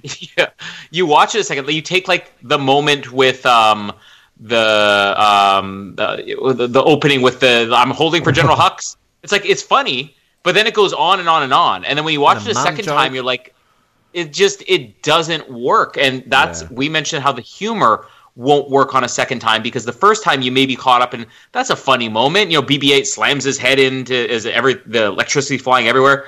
But then on a second viewing, you're like, it's just too over the top for the rest of this Yeah, movie. This this humor is. I didn't. I laughed at a few moments that were genuinely funny, but I was groaning. It wasn't even like, oh, that joke. I was literally groaning at almost every line. This is prequel level of. This is Jar Jar Binks level of humor, and again, that's not an exaggeration either. Um, it was, and you know, I get what you're saying about the first line, but Star Wars does not need a Yo Mama joke. I'm sorry. Um, yeah. uh, like yeah, it was funny. I'm holding blah blah blah blah. But and the thing is, this kind of they made it seem like this would be a serious movie. Um, and you know, you can't just have a completely serious movie. Um, you know, Star Wars is built on being fun and with humor. But even every single second line of Luke Skywalker, which we're going to get into all the stuff with Luke later, even all that is all jokes. And Rey, I think I said to Ben that they really should have played the Luke, Rey, Kylo, Snoke stuff straight, and then leave the humor for the Finn Rose kind of mission, and even Poe. Um, and the, even then, in their bits, the humor was just dumb and cringeworthy. Um, but there was just too much. It was like this was a parody at times, like this was Spaceballs, because every second line was a joke. And I get you can't have a complete serious movie. You need the Star Wars jokes, but this was too much. This was hands. I said this in our reaction thing we did in the car park after. Is Which you that was hands the down end of this episode. absolute. yeah, that was absolute, without a doubt, my least favorite thing about this entire movie. The humor was terrible, and it took me out of almost every single scene. Is, is there a single scene without dumb jokes in it? Like maybe there's Yeah. one or two. Well, And Kylo that- really funny doesn't because- have a laugh, but that's Kylo. Well, like Empire Strikes Back, I know people always say that's the darkest Star Wars, and I was always make the argument it's the darkest Star Wars, but it also probably has more moments of humor, uh, or at least bigger humor moments, especially early in the movie, uh, than any other Star Wars movie, and that's to kind of counter how dark it is. I think they were under a false impression this movies are because is it darker than The Force Awakens? Yes. But is it darker than even Attack of the Clones? No, it's not a dark movie. There's really no dark subject matter. I mean, the, the, the closest you get to this being dark is, you know, maybe the the the stuff with uh, Rey and Kylo Ren before Snoke, but that's like a five minute sequence. This is a very light movie, and even just in the tone and the story, y- if you had this amount of humor and it was Revenge of the Sith, I get it. You're trying to lighten it a little bit, but this didn't need lightening. It was a light movie to begin with. Um, just a few things I think kind of. I think we had a good conversation. I think we really need to go over maybe a few positive things here just quickly, and we've also got to rank them too. Um, I just want to say just right Oh, now though. done with the negative stuff. Well, no, uh, but I just I just want to say because I think it deserves its own talking point. Um, Wizard Leia in space, like, come on, just, you no, don't defend this. Come on, no, no, no. I'm not going to defend it. What I'm saying is, when it, when I first saw it, um, I, I think I was just so excited. It's a lot like a lot of the Luke stuff you see at the end. And I mentioned how much on a second viewing I hate the overuse of force powers that are just ridiculously over the top. On first viewing, I think I was just excited. We're seeing Lady Leia use the force, so it's like, wow, that's awesome. It's just like seeing Luke deflect every single blaster shot. I'm like, wow, that's amazing. But like, if they had really had that in the movie, I'd have trouble with it on a second viewing. So I, I will just say it was nice to see her use the Force. When you really look at the sequence as a whole, I remember my brother laughing as soon as I was over. What? That was pretty cool. And then he's like, no, that wasn't. Like five minutes later, I'm like, you know, that really wasn't very cool. Yeah, Yeah. which Leia, which flying Leia? I saw a meme of like her head posted on S- Superman's body or something. It was like, look out Mary above. What is it? is, is it a plane? Is it a uh, bird? No, it's Super Leia. Um, you know, I liked the that she could use the Force, but it should have been more subtle, like it was in The Force Awakens. Um, Mm-hmm. It was so cringy. It was not Star Wars. It was bad. It looked She dumb. just grabbed it a was, broom or something. That would have been enough. well, there's brooms in this movie, so it was laughable. Um, but I don't have much to say else about Leia other than I thought Carrie Fisher did give a good performance. I'm not just saying that because she's dead. I did think sh- this was an improvement on The Force Awakens. Um, so for the most part, it's a net positive for her, other than witch flying Leia. But it's just you know she can't help being dead. But it is just sad the way this whole thing is going to play out. Like because she was good in this film, and Episode Nine really should have been her movie. But Yeah. yeah, the witch flying stuff is just if anyone defends that, you're an idiot. Yeah. Just, um, just. I'd love to hear defense. No. Ah, it just ah, even I'm seeing the meme here of her head on Superman's body. I'm Superman, y'all. Uh, but yeah, like uh, I don't know. Um, uh, shall we just open this up and positives, negatives go around? Because I mean, I feel like we're. I mean, Luke. Let's talk about him. I guess uh, we haven't even talked about the Porgs, The best thing about this movie. Well, I Um, only have- no lightsabers, I guess too, which is really noticeable on a rewatch. Can I just point out? I only have two kind of big kind of negatives left to talk about, but I can run through just not even talk about them too much. My little ones, uh, if you guys want to chime in on them, and then we can talk about the big one. But um, for me, Admiral Ackbar's off-screen death was just Yeah. appalling. Uh, and I- I know I'm going to make so many eni- enemies by saying this, but I think he should have said it's a trap, and then we see him die. But I know, I know, no one else trap wants that, but. I would have liked that, but you know, you can't give Admiral Ackbar an off-screen death. We were watching that, and we're like, "What? Admiral Ackbar's dead?" I think we I actually know. I was that. out bothered loud. when they said Ackbar and the rest of you know those on the bridge, and I'm like, did I miss something? Did I blink too long? I, th- I think we actually, I can't remember exactly, but we said, "Like, what? They killed off Admiral Well, what's his name? Um, the Um, guy from I, I read a thing about uh, what's his, what's his name? Snide Snidely Whiplash or the the guy from Lost, who the pilot guy. Nicely Who's That's from Snidely Dudley- Whiplash? That's from Dudley Do Right. Um, but like, that was, Snidely Whiplash. what's his character's name? The, the, the guy from Heroes and Lost, and you know what I'm talking about. The pilot dude, the fat guy who's I know you're talking about. Oh, yeah. don't think his name is Snidely Whiplash. Wexley. or Fat, something. Ke- fat Keanu Reeves, as Jamie calls him. anyway, apparently he's actually, if you see in the opening bit uh, when uh, Billie Lourd's like flying off the planet, apparently he's on that spaceship if you look carefully enough, and then apparently he's killed off screen. But like, we don't Ah. care about Snidely Whiplash dying. And Like, where's off screen death is Miles? fine. He was in the Miles last is dead, trial. but like you know, Um, Here's another- Ackbar. bullshit. Here's another problem few- I have with the movie. Okay. Uh, they had the opportunity with saying we have to. We know we have to pick up the second that Rey arrives and meets Luke, but we don't know how long it took for her to get there. They could have left the planet and then ha- picked up the movie in mid chase or something like that, and we didn't know what happened beforehand. But it doesn't explain why they sent all of their forces in The Force Awakens to take out Starkiller Base. And somehow they leave the planet with about 10 times as many ships Yeah. that were apparently unwilling to fight. And any of the ones who survived The Force Awakens are nowhere to be seen. It's just- it makes no sense because why, if you had all these ships that you're evacuating the planet and like, you know, 30 pilots, all the bombers, where were they on Starkiller Base? Like, we Why have did- three planes yeah. that survived. Yeah. Um, a few of just of the little things I had as well. Ice dogs, they were straight out of Pokemon. Like we don't need, that and they were dick ice dogs as well because they kind of Yeah. turned on them. They ran away. cowardly ice dogs. Um, uh, what was the other one? Barely any mention of Han's death. Like Yeah. I feel like they did. There could have been so many emotional scenes with this. I wanted a Han funeral, but if at the very least some emotional scenes. But I feel like they dropped the ball completely on such an important character's death. Can can we at least agree though? Having Leia hug Chewie at the end that was hilarious. Knowing the criticism they got, and even J.J. Abrams admitted, Still didn't get which also that's the that's the reason. Oh, that would have been nice. If they, well, that he's got to save something for episode nine.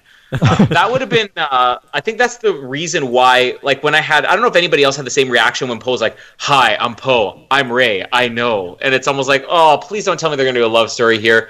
But on the second viewing, the reason why that didn't stand out to me as being, oh, they're trying to set up a love story is because it follows the Leia hugging Chewie thing. I think what they realize is they're like, we have our main characters here, and for whatever reason, Poe and Rey have never been introduced to each other. So it's like they're obsessed with our characters have to know who each other are.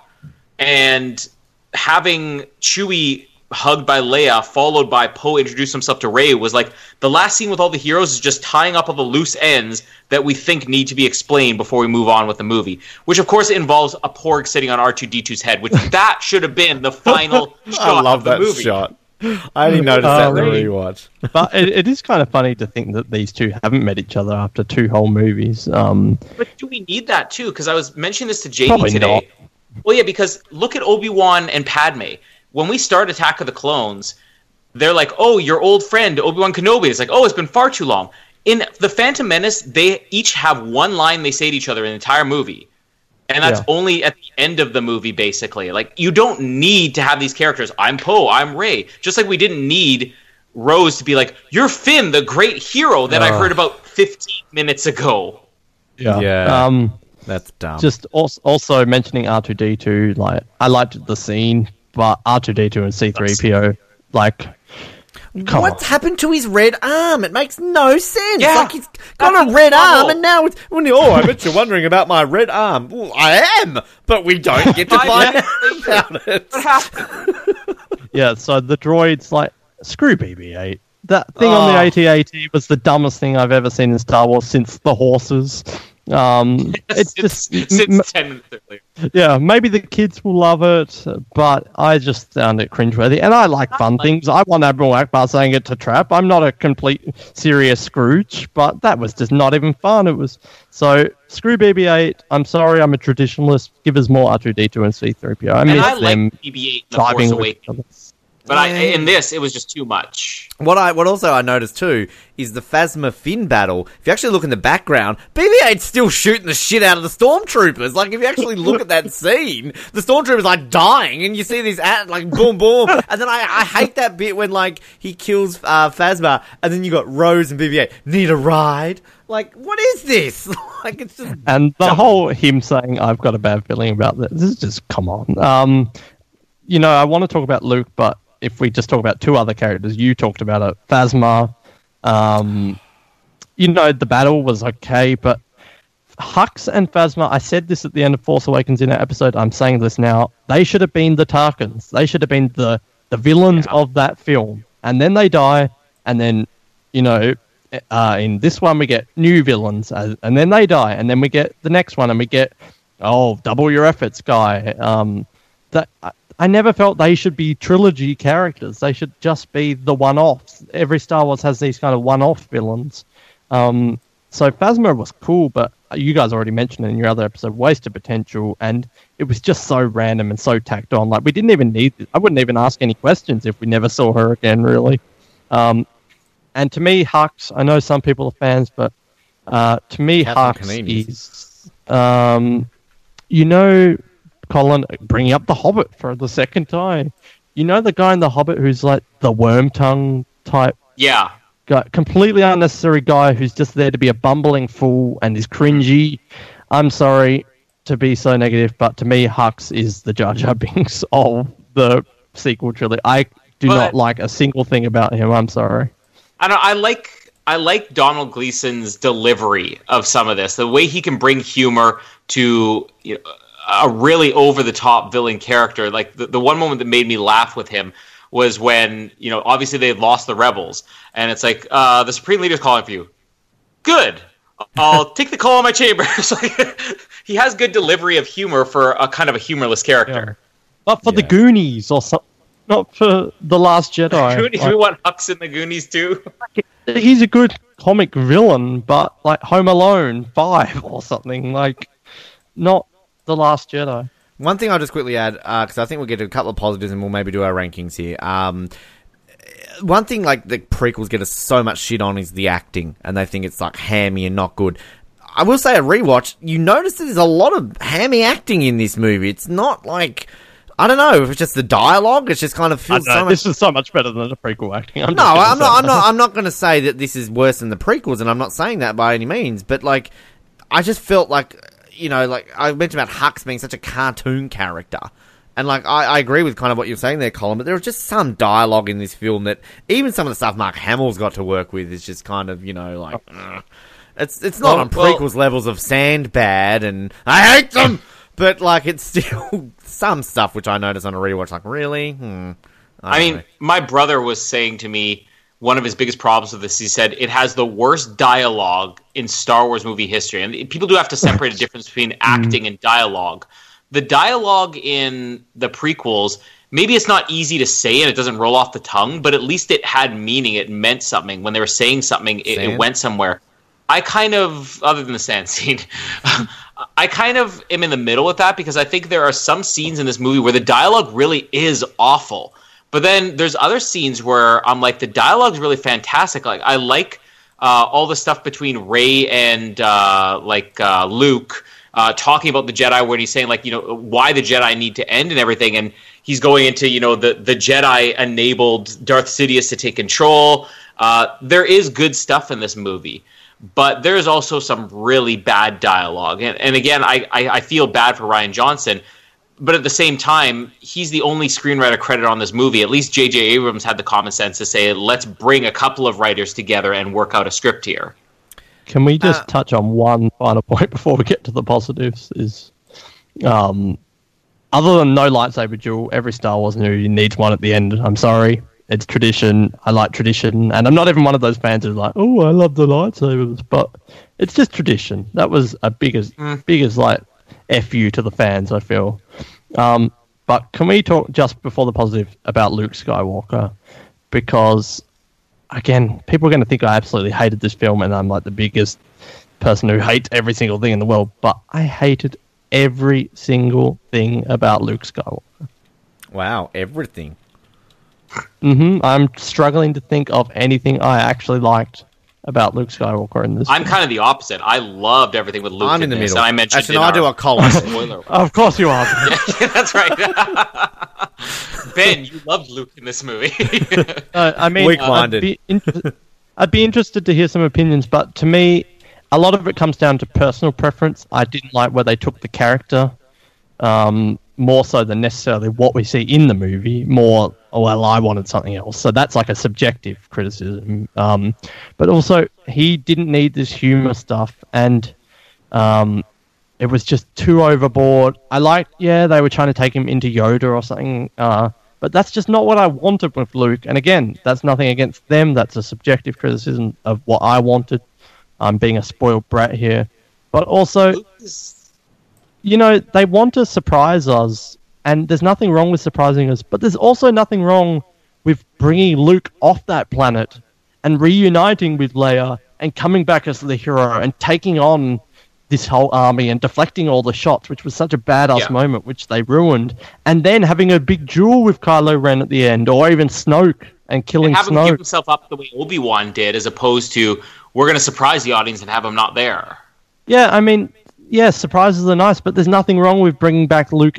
Yeah, he starts as the emo hermit, but comes back as the hero, even if he died there, mm-hmm. which we don't know the future of Luke at this point.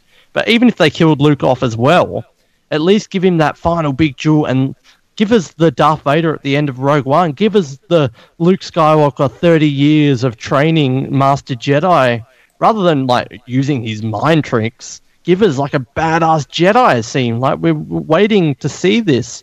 Like we already missed out on Han and Luke kind of being in a scene together. So at least give us like Han. They gave us Han, Luke again, they're trying to surprise us, but I feel like we got Mark Hamill, not Luke. Like hmm, I agree. you know, I just I I'm love sorry. Mark Hamill. Okay. I, I, I just feel like they ruined the character. I'm sorry. I don't want to be so negative. Maybe in 10 years I'll change my opinion or on a rewatch.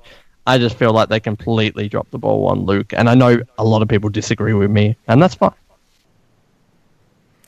Uh, Colin, I think you talked about You're it in the enough. middle, Ben. You- I'm in the middle. Um, I see both sides of it. Let's quickly just couple of positives. We won't really discuss this because I think we've got to get to our ratings, and we'll play this kind of clip at the end of uh, Noah and I sort of post uh, post movies. And obviously, Noah, we need to get you to buy it, bin it, or rent it. Just I'm just going to say the positives that I like the most. Porgs. I loved the scene with Laura Dern and the hyper the that silent scene. That was epic. Love that. Everything with Kylo Ren. I loved him. He's probably my top five favorite Star Wars characters. Just love Kylo Ren. I love the Rey Ren stuff. Um, I actually the the space battles kind of improved on a rewatch.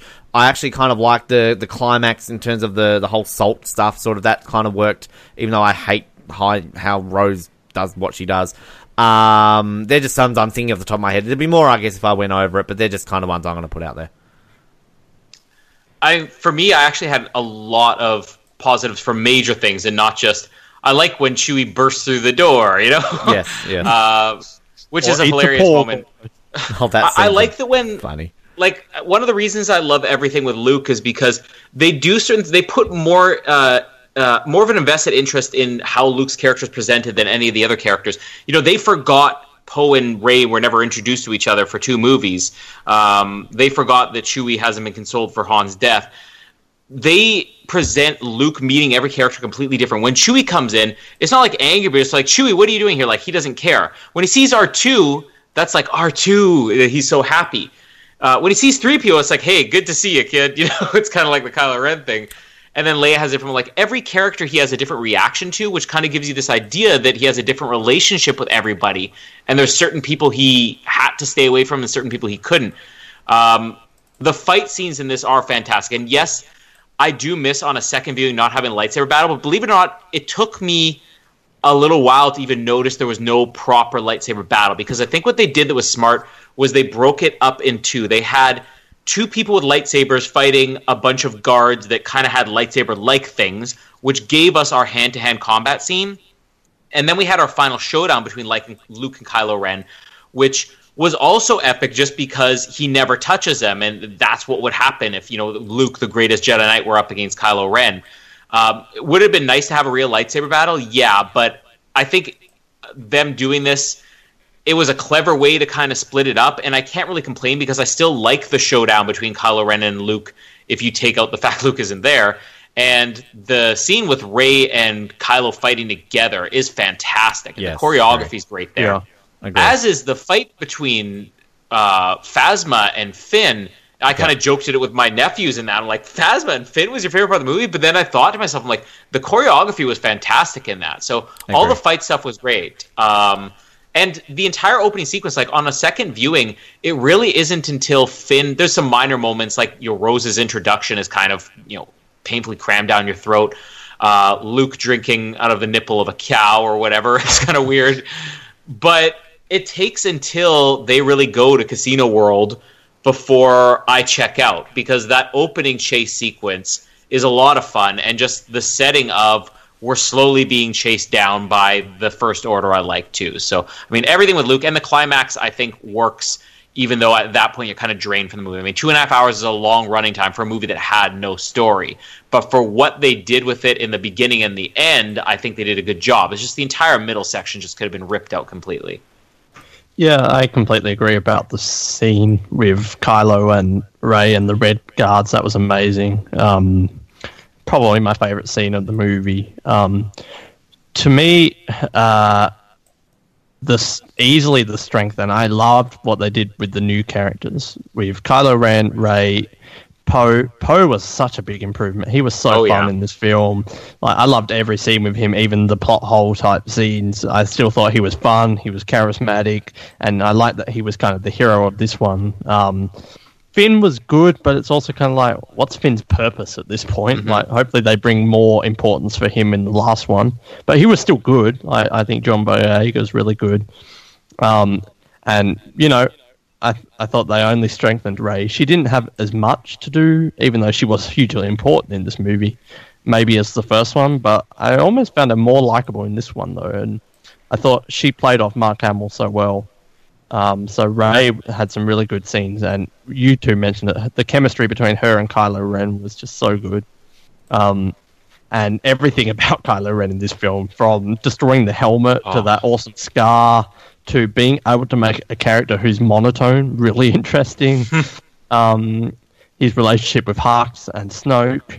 Um, so he was amazing, and it feels like we're glossing over this, but everything with the new characters I really did enjoy. And like this film is bad with plot and with planets and with interesting things, but it is a good character film. I feel at least. Um, and I liked Rose. She's by no means amazing at all, but I thought they played off each other well, and she was fun. She was a bit dumb at the end, like banging into Finn, and I thought we were about to lose Finn, which weirdly I would have been fine with because if he went off in a heroic death, because I feel like even though he's fun, we just don't really need him at this point. Um, so Rose ruined that dramatic death, but I guess Laura Dern had an epic scene that that silence was just so good.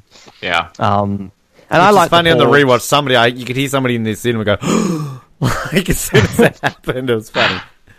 Uh, I liked the Porgs, um, but maybe a bit too much of the Porgs. I, I don't know if we Uh. needed them in the Millennium Falcon. I feel like just on the planet was fine.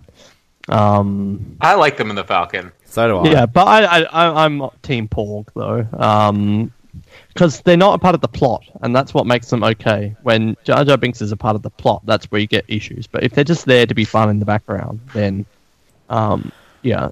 Uh, and the other thing, surprisingly, we haven't mentioned, uh, but a huge plus was Yoda was so much fun. Oh yeah, Uh, he looked- amazing. Like that was the biggest. That was the biggest best surprise. Like they tried to surprise us with all this dumb stuff. That was like, oh, we even talked about going in. Oh, I hope Yoda's there. Wouldn't that be cool? Uh, he did look a bit goofy because I guess they were trying to go for the end of Return of the Jedi consistency or something. Yeah. Um, but he was amazing, so much fun, and I was kind of hoping we would get CGI Alec Guinness, not talking, just kind of looking at Luke in the background, like like Luke giving him a gaze or something. Would have been kind of cool, but I'm really happy with Yoda. But then another criticism is um, there was so much lack of respect for the original Jedi Temple. Like, I love what you. oh, said, that was one of my favorite parts of the movie. That's funny No, when I- they burnt the tree and then Yoda's like, "Roar!" No, uh, I don't find that funny. I, I agree, Colin. Like, I like how they kind of got rid of the rules for being a Jedi moving forward, and that's a real strength of this film. But I just feel like the original Jedi planet should have been a much bigger thing in Star Wars, and like, oh, we're seeing these old texts and like these legends that go back millennium, and and then it's kind of like, oh, hardly page turners, just destroy everything. Like, I love the idea of let's get rid of kind of the old stuff uh, and move forward, but just the way they went about it was not for me. But Yoda was so good though, um, and visually, I think this film was amazing. We can give it that Yeah. for sure. Like everything looked so good in this film, and you know the budget is definitely paying off for Star Wars because those space battles, like when they talk about watching A New Hope for the first time and seeing like the spaceship fly over and people ducked and stuff. Seeing this on a big screen, it really did feel like you were in space with them. It was really good. Um, Yeah, it's- so it's it mo- sounds like we're glossing over it, but there was some really amazing stuff in this film. Um, definitely, definitely worth seeing on the big screen for those uh, listening to this. And I'll just say for episode nine, hashtag bring back Lando. Uh, that's a whole other episode. Um, just quickly, we'll rank these and we'll close it out with our bit. Noah, what are you doing with this? First of all, we have we need to get you to either buy it, rent it, or or bin it. No, I'm gonna rent it. Um, I'm not gonna bin. I don't think I would even bin any of the Star Wars movies. Um, but it's definitely not a buy. Um, yeah, it just came out of this not feeling too great. I'll see it again, but I'm sorry, I just didn't love it. All right, let's close this off uh, by us giving our. Well, I think Noah and I did this at the end of the Force Awakens, um, but I guess we're just kind of we're not going to dram- over dramatize this like we're doing the Bond ones. I think we just give our order, and we'll, we'll include Rogue One here. I feel uh, in terms of order. I mean, you can go from nine to one or one to nine. I'll start with you, Colin. What do you want to do? Give us your rankings of Star Wars movies here. I'll go one to nine because um, I know for sure the ones at the top. I'll have to think about the ones at the bottom more. um, my number one would be A New Hope, uh, just because it's so much fun, and it was like the first movie I was introduced to in Star Wars. I still think it's the strongest and it, the only one that has like not a single scene that drags. Empire is the obvious number two. Believe it or not, I would put Revenge of the Sith at number three. I love everything about Revenge of the Sith. Uh, it's probably the one that I still get the most enjoyment out of, and maybe part of that is just you know I know A New Hope. I know all of them by heart, but I know A New Hope even better, and Revenge of Sith still feels kind of new for me. So that one would be four. Um, this will surprise a lot of people. I'd probably put Attack of the Clones five. Uh, even though it suffers from like this, the middle section of the movie is a little bit slow. I think the opening's really strong, and then the, the ending on Geonosis is amazing. Uh, and just for being a fun movie, it's not like it, it's deep, but kind of like you know we talked about. This makes the Force, the Last Jedi makes the Force Awakens better. I think it makes the prequels look better too in comparison.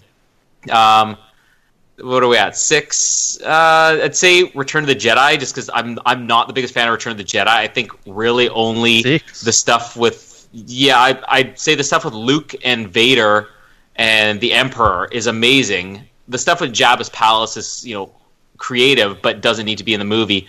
Other than that, like the second Death Star and all the stuff on Endor is just really painfully dull for me to watch. Uh, how am I left with here? That was Force five. So you've got four more. One. You haven't you haven't done uh, Phantom, so you've only done five. Oh, that's right. Hold on. Uh, okay, so then four would be Attack of the Clones. Five would be Return of the Jedi. Um, in all honesty, I would probably rather watch The Phantom Menace over Rogue One, but Rogue One is definitely a better movie. Uh, so I'd probably put Rogue One next. Uh, then I'd say The Phantom Menace, believe it or not. And then my bottom two would be Force Awakens, which really doesn't hold up as well. And I have a feeling it, it, it will get better when Episode 9 comes out, that both this and Last Jedi may improve. But I just I couldn't care less about all the stuff in the middle of the movie. Again, the middle act of Star Wars movie is obviously the weakness, and just lack of creativity and just retelling a story didn't really work for me. Um, my favorite stuff is the opening act on Jakku, and you know outside of that, a lot of characters just aren't developed properly. So bottom two would basically be Force Awakens, and Last Jedi is the easiest bottom that I've ever had in deciding rankings. Ooh. Go Noah. Uh, do I go? Oh, um, Oh, save me Yeah, last. so- Best to last. I already, already probably the villain of this episode because I sound so negative. Uh, but Colin, you've saved me from kind of embarrassment here because I thought I was going to be breaking new ground here, uh, but not with this first one. First is a New Hope. I agree with all your arguments there, Colin. I've just always loved that one the best. Um, second, also Empire Strikes Back. Those two are easily the best two Star Wars in my opinion. Uh, third is Return of the Jedi.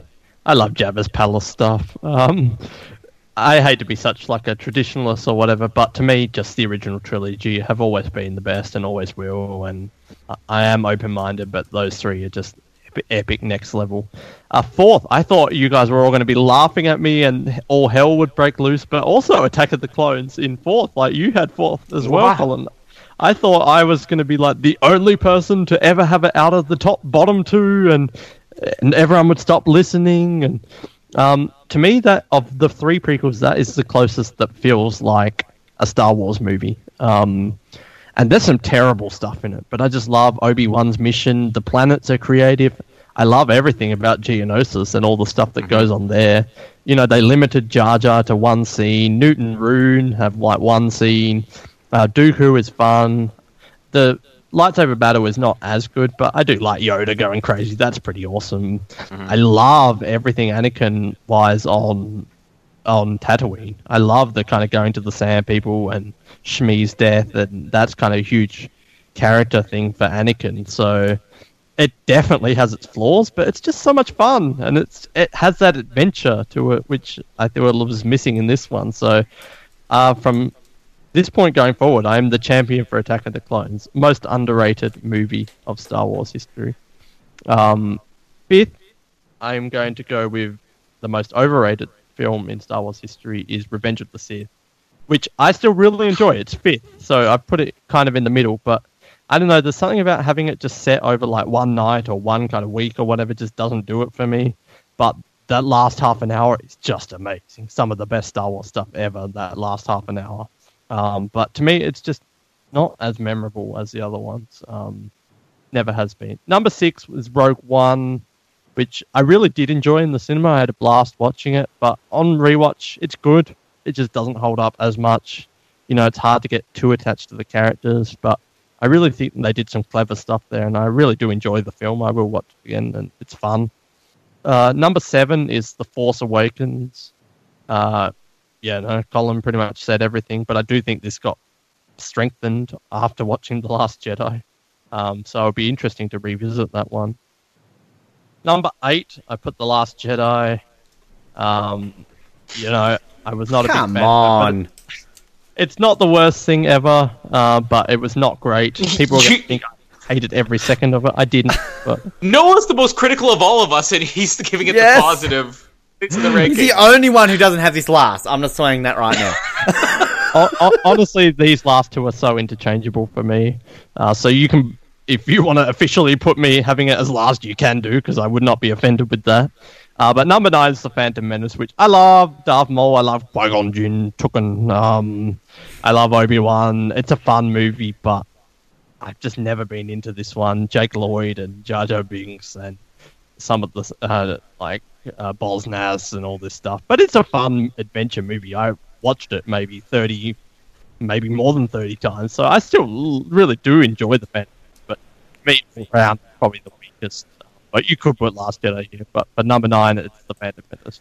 What I like about our rankings is they're actually all fairly different. Um, and I thought kind of, well, I'll speak too soon. Am I'm going to get ripped to pieces.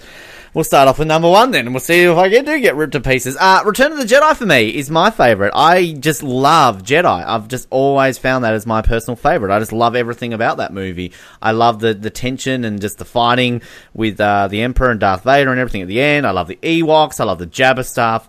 You know, there's really nothing about Return of the Jedi that I ever dislike, and I always just love watching Jedi first? Is that what you could do? I've known. Somehow I've I've always known. Um, number two, uh, we've all got the same Empire. Yep, that's number two for me. Uh, you know, everything that needs to be positive said about that, I think, is already been said. Uh, I'm with Colin. I have Revenge of the Sith at number three. Um, just love it, love it. Just always, just love Revenge of the Sith. It gets better every single time I watch it. Um, and yeah, I just, I just absolutely love the film. Uh, A New Hope is fourth for me. I mean, it's.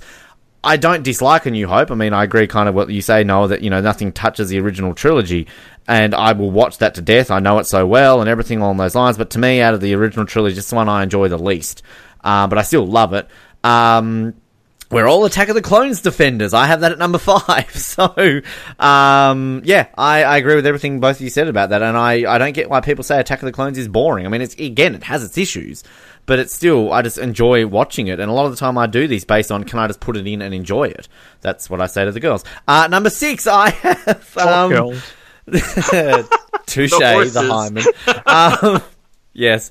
Uh, apparently, I'm the highest ranking for Phantom Menace. I have it at number six. Um, it got bit like recently rewatching it. I tweeted out it's not as bad as people say it is, and I don't find Jar Jar that annoying. So yeah, I I, like Episode One. I, I I do think Phantom Menace is underrated. Uh, number seven, I'm going to put The Force Awakens. It it improved to me on a rewatch after I saw The Last Jedi, um, but it's still kind of you know, it's just still stuff about it which I'm not going to think about positively compared to the other things. I have more fun in the prequels than I do in Force Awakens. Uh, Rogue One I have at number eight just because I just feel that I just get so much enjoyment out of the last half hour that the rest is kind of just like waiting to get to the last half hour. I don't dislike Rogue One. I just, as I've always said, it's kind of a pointless film just to fill in a plot hole. So, I mean, and plus, what am I meant to care about these characters? They all die. So it's kind of like, eh, Rogue One, last half hour's epic. And Last Jedi, yep, I have it last because it's The Last Jedi. We've spoke about it now for nearly two hours on this episode. So there you go. People listening, send us in your rankings. We want to hear what you think and probably call us idiots because of how we've ranked those. Um, we're going to close this out by playing about a 24 minute clip here of Noah and I probably saying all the stuff you've just heard us say for about an hour and 40 minutes. But this was recorded directly after we saw the movie. So, like, we literally walked from the cinema to our car, did not say a word. We counted on the count of three to say what we thought about it, and I kind of let Noah say it first so I could just hold back. But um, I've enjoyed us My three first being- line is, I didn't like this movie. I, um, I've enjoyed us three being on this episode, and I hope this means that 007 can all return back to a three way episode soon. So, uh, yes, remember to like us on Facebook, subscribe, all that jazz. It's been fun. Star Wars, The Last Jedi, it's just, it's a, dis- a uh, it's got a lot of opinions on it. I'm not trying to say big words. Are you trying to say the word divided? That too. Uh, so I'll close it out before we go to this clip and just by saying, my name is Ben, and uh, what's your story, Roundy? And my name is Snidely Whiplash, and I'm actually very sorry, but happy birthday, Rian Johnson. Uh, let's acknowledge that. Boo. Oh, sorry, Ryan. Um, and my name is Noah, and rest in peace, Admiral Ackbar. Uh, the one thing that will not divide fans is everyone is in mourning. and let's enjoy this clip of Noah and myself. Good night. All right, well, we're in the car and we've just seen The Last Jedi, and this is no word of a lie. Um, Jar Jar Binks is Snoke. Uh, no, we've we've actually walked out of the movies. It's still going. We hated it. It was terrible. Um, we, we haven't actually said a word except for the words. Oh, which I won't say. I'll probably spoil it. I don't know what this is airing in in our spoiler free spoiler one. Probably a spoiler one. Um, so Noah and I have no idea what each other thinks. Is this where we like on the count of three do like a Step Brothers thing? Like, what's your favourite dinosaur? Velociraptor. Alright. So, um, Are we really doing this? after three, we're saying our thoughts. Uh, what- like in what? Two one words? Or... sentence, yeah, one, two word review. No, I don't know. Okay, this is this is legit. We're not scripting this. All right, what is like a two words? So we're saying like it was. Uh, Is that what we're saying?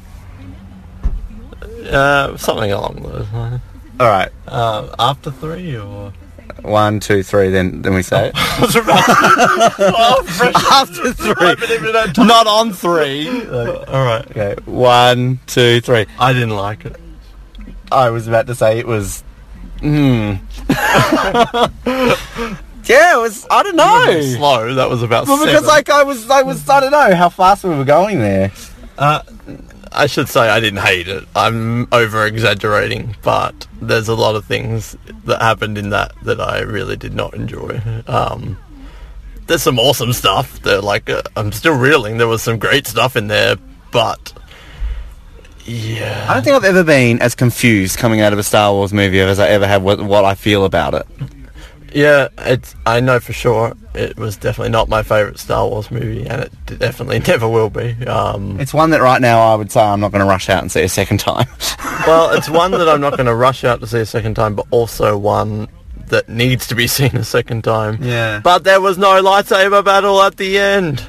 Was there even any lightsaber battles in the movie? It, turned Uh, out it was, was- sort of weird at the end, and it kind of wasn't really a real one. This was like, oh my god, it's Luke finally giving his big next lightsaber battle versus Kylo Ren. Every Star Wars movie ends with a lightsaber battle. And like, I don't get. Okay, can we just first of all clear it up? The Porgs are fucking awesome. I love the Porgs. Okay, I, I enjoyed the Porgs, but I feel like the Porgs should have stayed on the planet. But they, were- they, actually, they were barely in it, really. And then like there was one hilarious scene with Chewie. Oh yeah, Chewie. The Porgs were totally worth it just for the fact that Chewie had great moments of eating a Porg, but they were a bit forced once they left the planet. And they That girl over there didn't like it.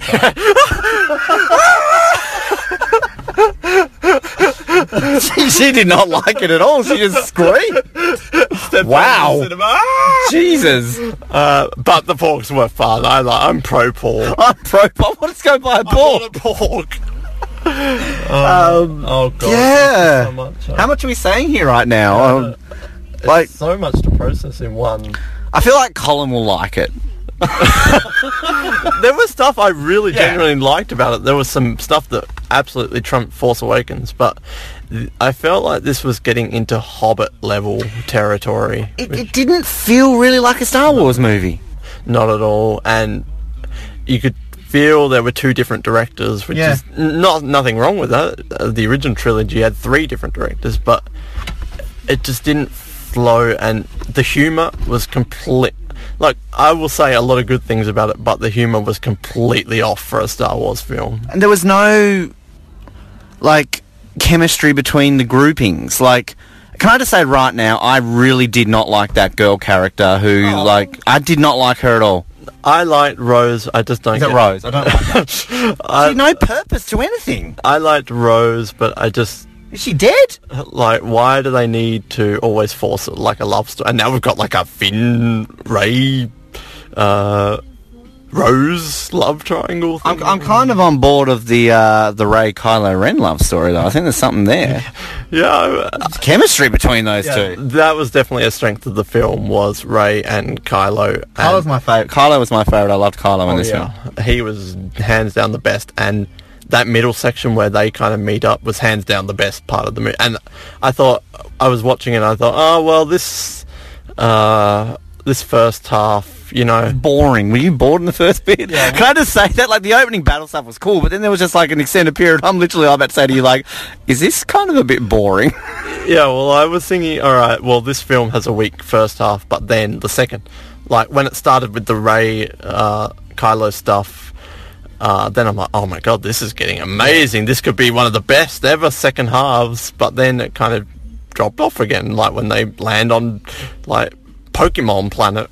Like, we're, we're, we're, like, I got confused because Kenny Rogers stu- stu- stepped out onto the stuff. There was red. I thought it was blood. And I thought this, like, resistance guy licked his blood. And then he was like, salt. And I'm like, what? there's just so much going through my head right now. It's like four in the morning. I don't even know what time. But Admiral Ackbar, no. okay, spoiler alert. Well, not really. Like, well, it is. And they killed Admiral Ackbar off without even anything. It's just like, boom, there's Admiral Ackbar. He's dead. I didn't even know that he died, like, in the scene. I'm like, they're like, and poor old, uh, even Admiral Ackbar, oh, what? And can we just establish, like, since when do humans in Star Wars world survive space and then have, like, wizarding powers to suck themselves back into a ship? Like, okay, like, that, to me, we sort of said the previous thing, like, talk about whatever, about, like, that surely they have to do something with Leia because we know she can't be in the ninth part because sadly Carrie Fisher is not that that thing at the end that tribute to Carrie Fisher that was sweet but um but like yeah like that that scene so there's a scene I'm sure we'll talk about this with in our well this is our spoiler one and we've probably talked about this already we're playing this at the end but this is our initial thoughts we've just walked out of the movies looking at the cinema. We're still at the cinema. there are people hanging around crying that it's you know but, like we're probably going to record the spoiler one in a couple of days when we've kind of gelled over and Colin's probably seen it five times. But um like the bit where Leia kind of gets blown up and sucked out I'm like oh there she is. That's it. That's that's done. Yeah, did you think, even when she got brought back, did you think, oh, they've re-edited the entire film? Because I'm like, oh, that Leia's gone in the first, like, 20... Mm, what I thought. Did you think... yeah I this- thought they, they did that deliberately to get rid of her Like, they, she may have been in it, but then they suck her out, and they're like, well, there's Leia gone. and bes- besides the oh, there's a fight going on right now lightsaber Oh no, they're invisible lights. So, yep. Welcome to Glenorchy. Um, but like the only bit really kind of like, what was her purpose for the rest of the film? To like hug ghosty Luke? Well, can I just say, and I'm sincerely not just saying this because she's dead. Um, Carrie Fisher was great in Oh, the yeah. film, like so much better than in The Force Awakens. Um, yeah, I feel like she could have had a bit more into it, and but I was going to say, I was almost starting to doubt what's the point of Finn in this whole saga. I get Rey and Kylo and stuff like that, but then Yeah. like, what is kind of the point of Finn? True. And then because like it was it was a kind of a nice little. But what even was the purpose of the Benicio del Toro stuff? Yeah, like they're like, oh, Benicio, uh, honeymoon. He's going to be in the movie. There was no point to him at all. and he was in like four scenes, and it was. Look, I liked Casino Planet, but I had a James of- Bond star well. Yeah, I, I liked it because it was really the only kind of unique thing we got in the movie in terms of like planets and stuff. But um, I have a lot of problems with that entire sequence, which I won't get into now. But that when they were escaping, I'm like, oh my god, they've turned this into the Hobbit. This is like, Yeah, I didn't like those horse things. yeah, it was just not Star Wars. Slave kids. Yeah, I like the slave kids, but the the horse type things, it was just not Star Wars. That There was no real. To me, there was also no real like ending that was like, oh, what's going to happen in number nine? Like, you know what I mean? Like, you think about Attack of the Clones, you think about Empire Strikes Back, like, you're like, yeah, what's going to happen in part three? Like, there was more of that in Force Awakens to me of what's going to happen in, you know, but like this, it was like, what was there? Like, I mean, okay, there is obviously things that they can establish after this, but yeah, I don't know. Um, BB-8 in an AT-AT, what the hell was that? BB-8 gave me the absolute BB shit. Yeah, I, I told you before this. I'm not a pro BB-8. I think he's under overrated in this movie. He was like, "What? Paul, Porgs are more better, more better." Um, than. Uh, quickly, I guess, kind of Luke. Uh, well, just to quickly touch on a few. There's so much going through my head right Yeah. now, but um, yeah, BB-8 was just too much like the crazy, just amazing character who can do anything. Um, where the hell was R2D2 other than one scene, which was a nice scene, but um, C-3PO's kind of just Yeah, both phoning of it them. in. Like now they're both kind of just in there for the sake of having them. Um, I I didn't mind the ending, like the resistance thing, the kid and stuff. I agree, it's not as good, but I didn't mind it. Like this was all right. They're all together now. The final battle. Um, um, I didn't mind it. Obviously, it wasn't as good as Force Awakens, but then that leads me into Luke, uh, which Mark Hamill was great, but I didn't love Luke, and I didn't. The humor was so off balance for me in this, and I didn't like the way they handled the end of Force Awakens. I, I'm sure this is not the case, but it's almost as if Rian Johnson's like, "Oh, screw your perfect ending, JJ. Here's a dumb joke." And yeah, I don't know if they were going for like Luke's now like a quirky Yoda type thing, but he had some great scenes, and Mark Hamill was great. But I was not a fan of the way they handled Luke, and I don't think even Mark Hamill was. I've heard interviews where he's like, "Yeah, I didn't like the way they handled Luke." And it was like again, we're probably going too much into this because we're going to be talking this in. We've already have talked about in this episode, or maybe we'll play this right at the beginning so you can kind of hear our first thoughts, and then we'll. That's probably a good idea, and then we'll move into our discussion. But like, I don't know if you saw my reaction to that bit with Luke at the end when he just disappeared. I was like, what? I was like, what? yeah, I didn't like that. It was just kind of like, uh, but then I thought, oh, um, oh, he's going to show up now with their kid, and we're going to see like, oh, he's not gone, gone. He was just disappeared from the planet, and now Luke can teleport. But yeah, and you know, it's not Carrie Fisher's fault that she died. But now Luke's gone, and I'm sure he'll be a Force ghost in the next one. But Luke's gone, Han's gone. I thought there was going to be a Han appearance when Luke kind of said that thing to him about like blah blah blah, or like you did with your father, and kind of Kylo Ren sort of looked, and I thought there was going to be like Ghost Han. I wanted a Han funeral. Um, Yeah, where like did they just did Carrie even, uh, Leia even care? Yeah, no one even really, ma- and this picked up almost directly after, and no one even. Qui Gon Jinn got a funeral, and I love Qui Gon, and I'm not trying to take away this. This is freaking Han Solo. And when they're like, "Oh, they've given up hope, and we're going to call, put out, Leia's going to put out a message," and then you turn to me and you're like, "Lando," and then as soon as you said that, I'm like, "Yes, this is going to be Lando's big return," and it's just, "Oh no, no one came." Because I will say that like. And I don't know if this was leaked or anything like that. I mean, again, we'll talk more about this with Colin and everything. But um, I kind of liked the the Yoda sort of cameo. That was kind of nice. Yeah, well, we even said, "Oh, wouldn't it be cool if Yoda came back?" So we can't complain too much about it. Did look weird though. I think they were going for like, "Oh, we can't have the CGI of the prequel." I'd honestly, I'd prefer the the prequel CGI. I, mean, I know he was older in obviously like Empire and uh, Jedi, but like he just looked odd. yeah, I appreciate. Uh, Yoda was great. I love that they put him in there. That makes sense. But I think they were trying to make him look consistent with like the end of Return of the Jedi. But he really did look off in the film. But I'd still really like the scene though. But I thought they were going to put. I was really hoping for a uh, no dialogue, but like Luke turns around and there's a Force Ghost Alec Guinness. Like no dialogue, just him standing there and like a nod or something. I, I thought like I thought that's where that was going, and I thought like it was either going to be Obi Wan or Anakin. Like I honestly thought it was going to be one of them there. I would have lost my shit if Obi Wan was there. For Hayden Christensen, I would have lost my shit. I'm, oh my god, it's old Hayden Christensen! Everyone will be like, boo! And I'm like, ah! I hate this cameo! what am I doing here? Um, oh god, there's so much going on, but what was I going to say? There was just, um, and we'll get into more of like the Luke planet stuff and the way they handle that in the actual episode, but, um, I was not a fan of the disappearing thing. Um, That was odd. That was just, and it's kind of like, like the flashbacky things were sort of like, but even like the stuff explaining what kind of happened with Luke and Kylo was kind of like okay, but then like where are the Knights of Ren that you heard about? I kind of thought there was a tease there with Hux. I thought maybe he was a Knight of Ren because he kind of said something like oh, but then it was kind of um like with Rey like so she trains for like a day by waving a lightsaber around a little bit and pressing a hand on the thing and cracking it and going down the black hole. and there was like about three cock teasers of her parents. Um, but yeah, I just uh, there's just some weird stuff around that. Like, I mean, Luke at least you don't know how long he was on freaking um, Dagobah and training, but at least he got him training. Anakin obviously was like ten years training with Obi Wan, but obviously the more the galaxy goes on, it's shorter. Like, oh, she's a Jedi in a day.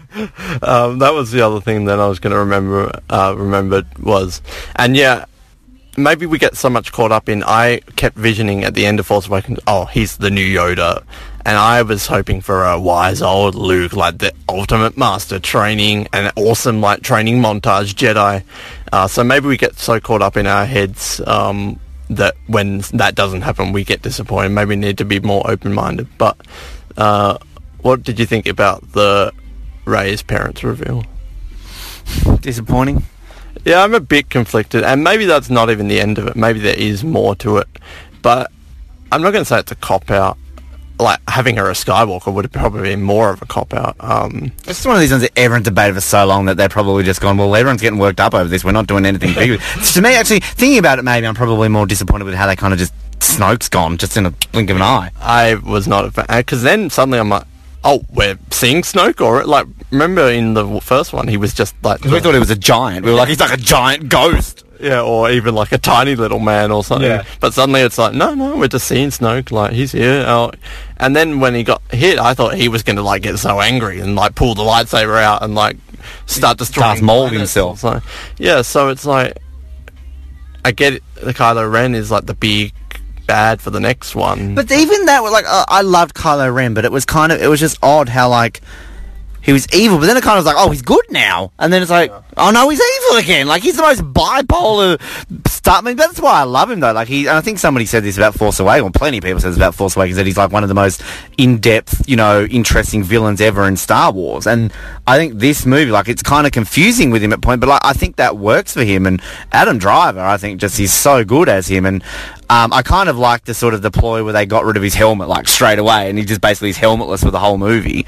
Uh, that's not going to go well for the merchandise. They, they're crossing into the porg land, of course. But um, yeah, I, I mean, I think Adam Driver was the star of the movie, if I have to be honest. Yeah, he was amazing. Uh, I really didn't like General Hux, but that scar is so much better than the helmet. Um, so he was great. I kind of wish the kind of Rey, like the Kylo good guys fighting evil kind of became a thing and they had like a dual kind of versus Darth Maul type lightsaber battle at the end. Uh, maybe that will still happen. Um, and for someone who I thought was kind of just eh in the first one, uh, Poe was great. I think he was also the star of this film. He was so much better this time. Poe was good, uh, and I was, I will say, I was very um, disappointed in Phasma again.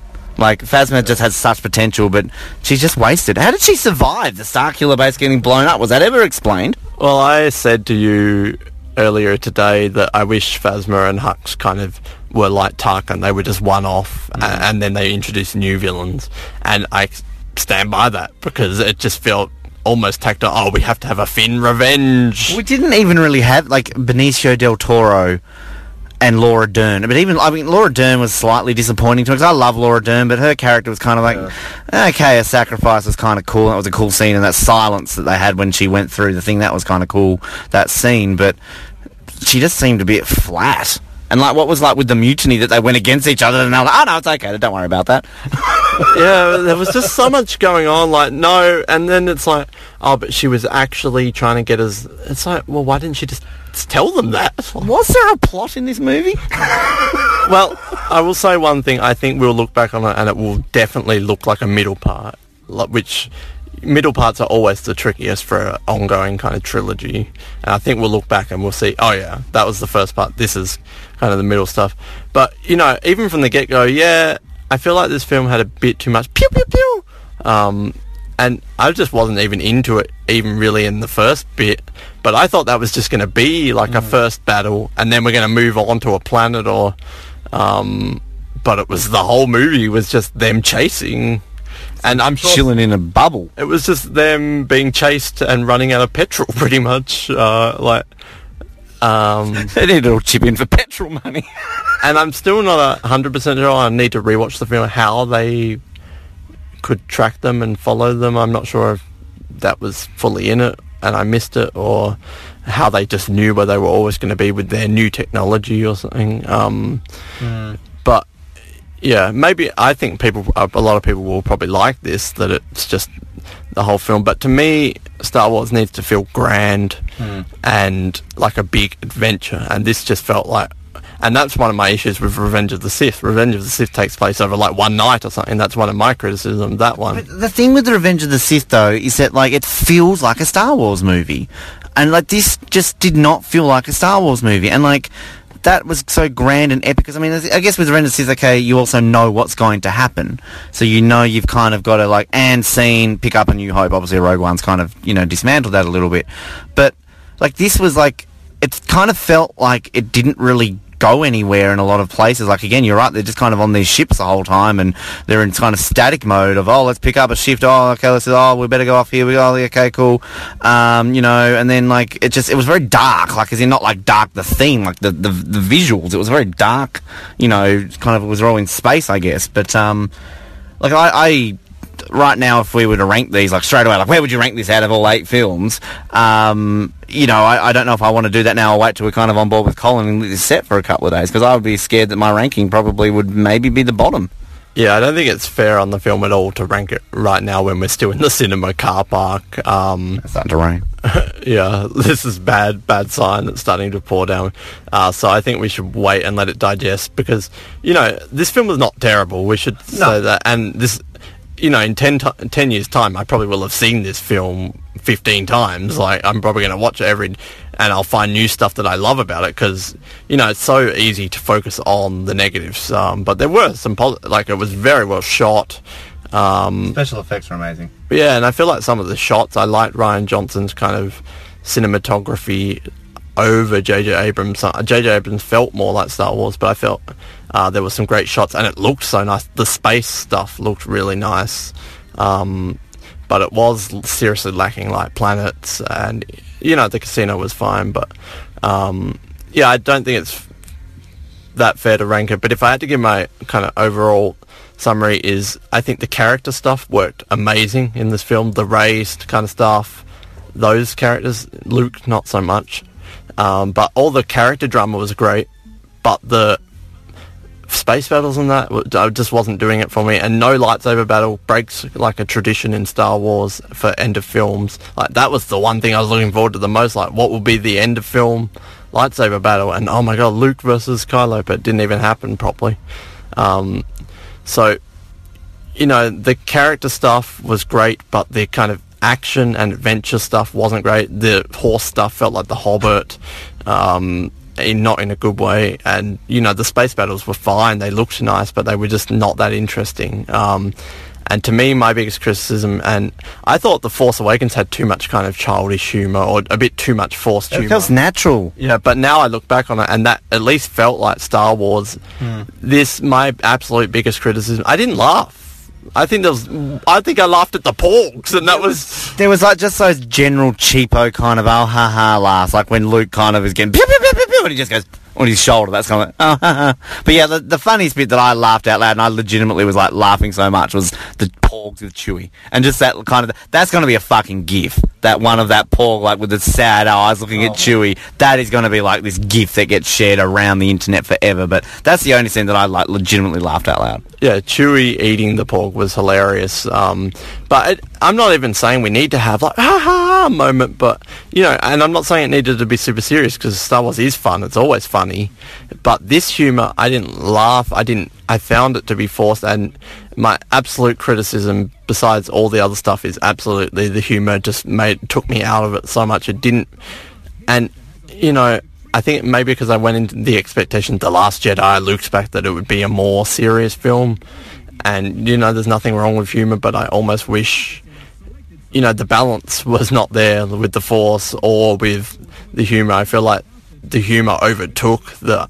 Like, I almost felt like Rian Johnson thought, oh, we need a really fun... Star Wars is fun, and probably went overboard when there were some pretty serious stuff going on here. So there's so much to talk about, but that's kind of my overall summary. There was some great character stuff, but it's... Uh, the main thing that took me out of it, other than the kind of the plot, was the humour was so mismatched and out of place. So we've sat here for 23 minutes talking about this, and uh, I, again, look, I kind of tease it. Maybe we'll put this at the beginning. Maybe we'll put it at the end. I really don't know. Um, depends on how we go with it. But uh, I'm going to assume that maybe we've kind of just gone a little bit at the beginning here. I don't know. I don't know. um, but yeah, so that's our thoughts. It's uh, 3:23 a.m. right now. Um, so yeah, I guess uh, if you've listened to the beginning, let's listen to the rest of the episode right now. And if we're hearing this bit right now, I've cut this bit off because we've put it at the end. So let's go back to the closing parts, and I'm sure we're about to rate this movie. I don't know. Do some magic with some editing, Ben. Thank you for listening to the Oz Network. Don't forget to subscribe to get new episodes delivered to your speakers every week. For more information, hit us up at theoznetwork.net.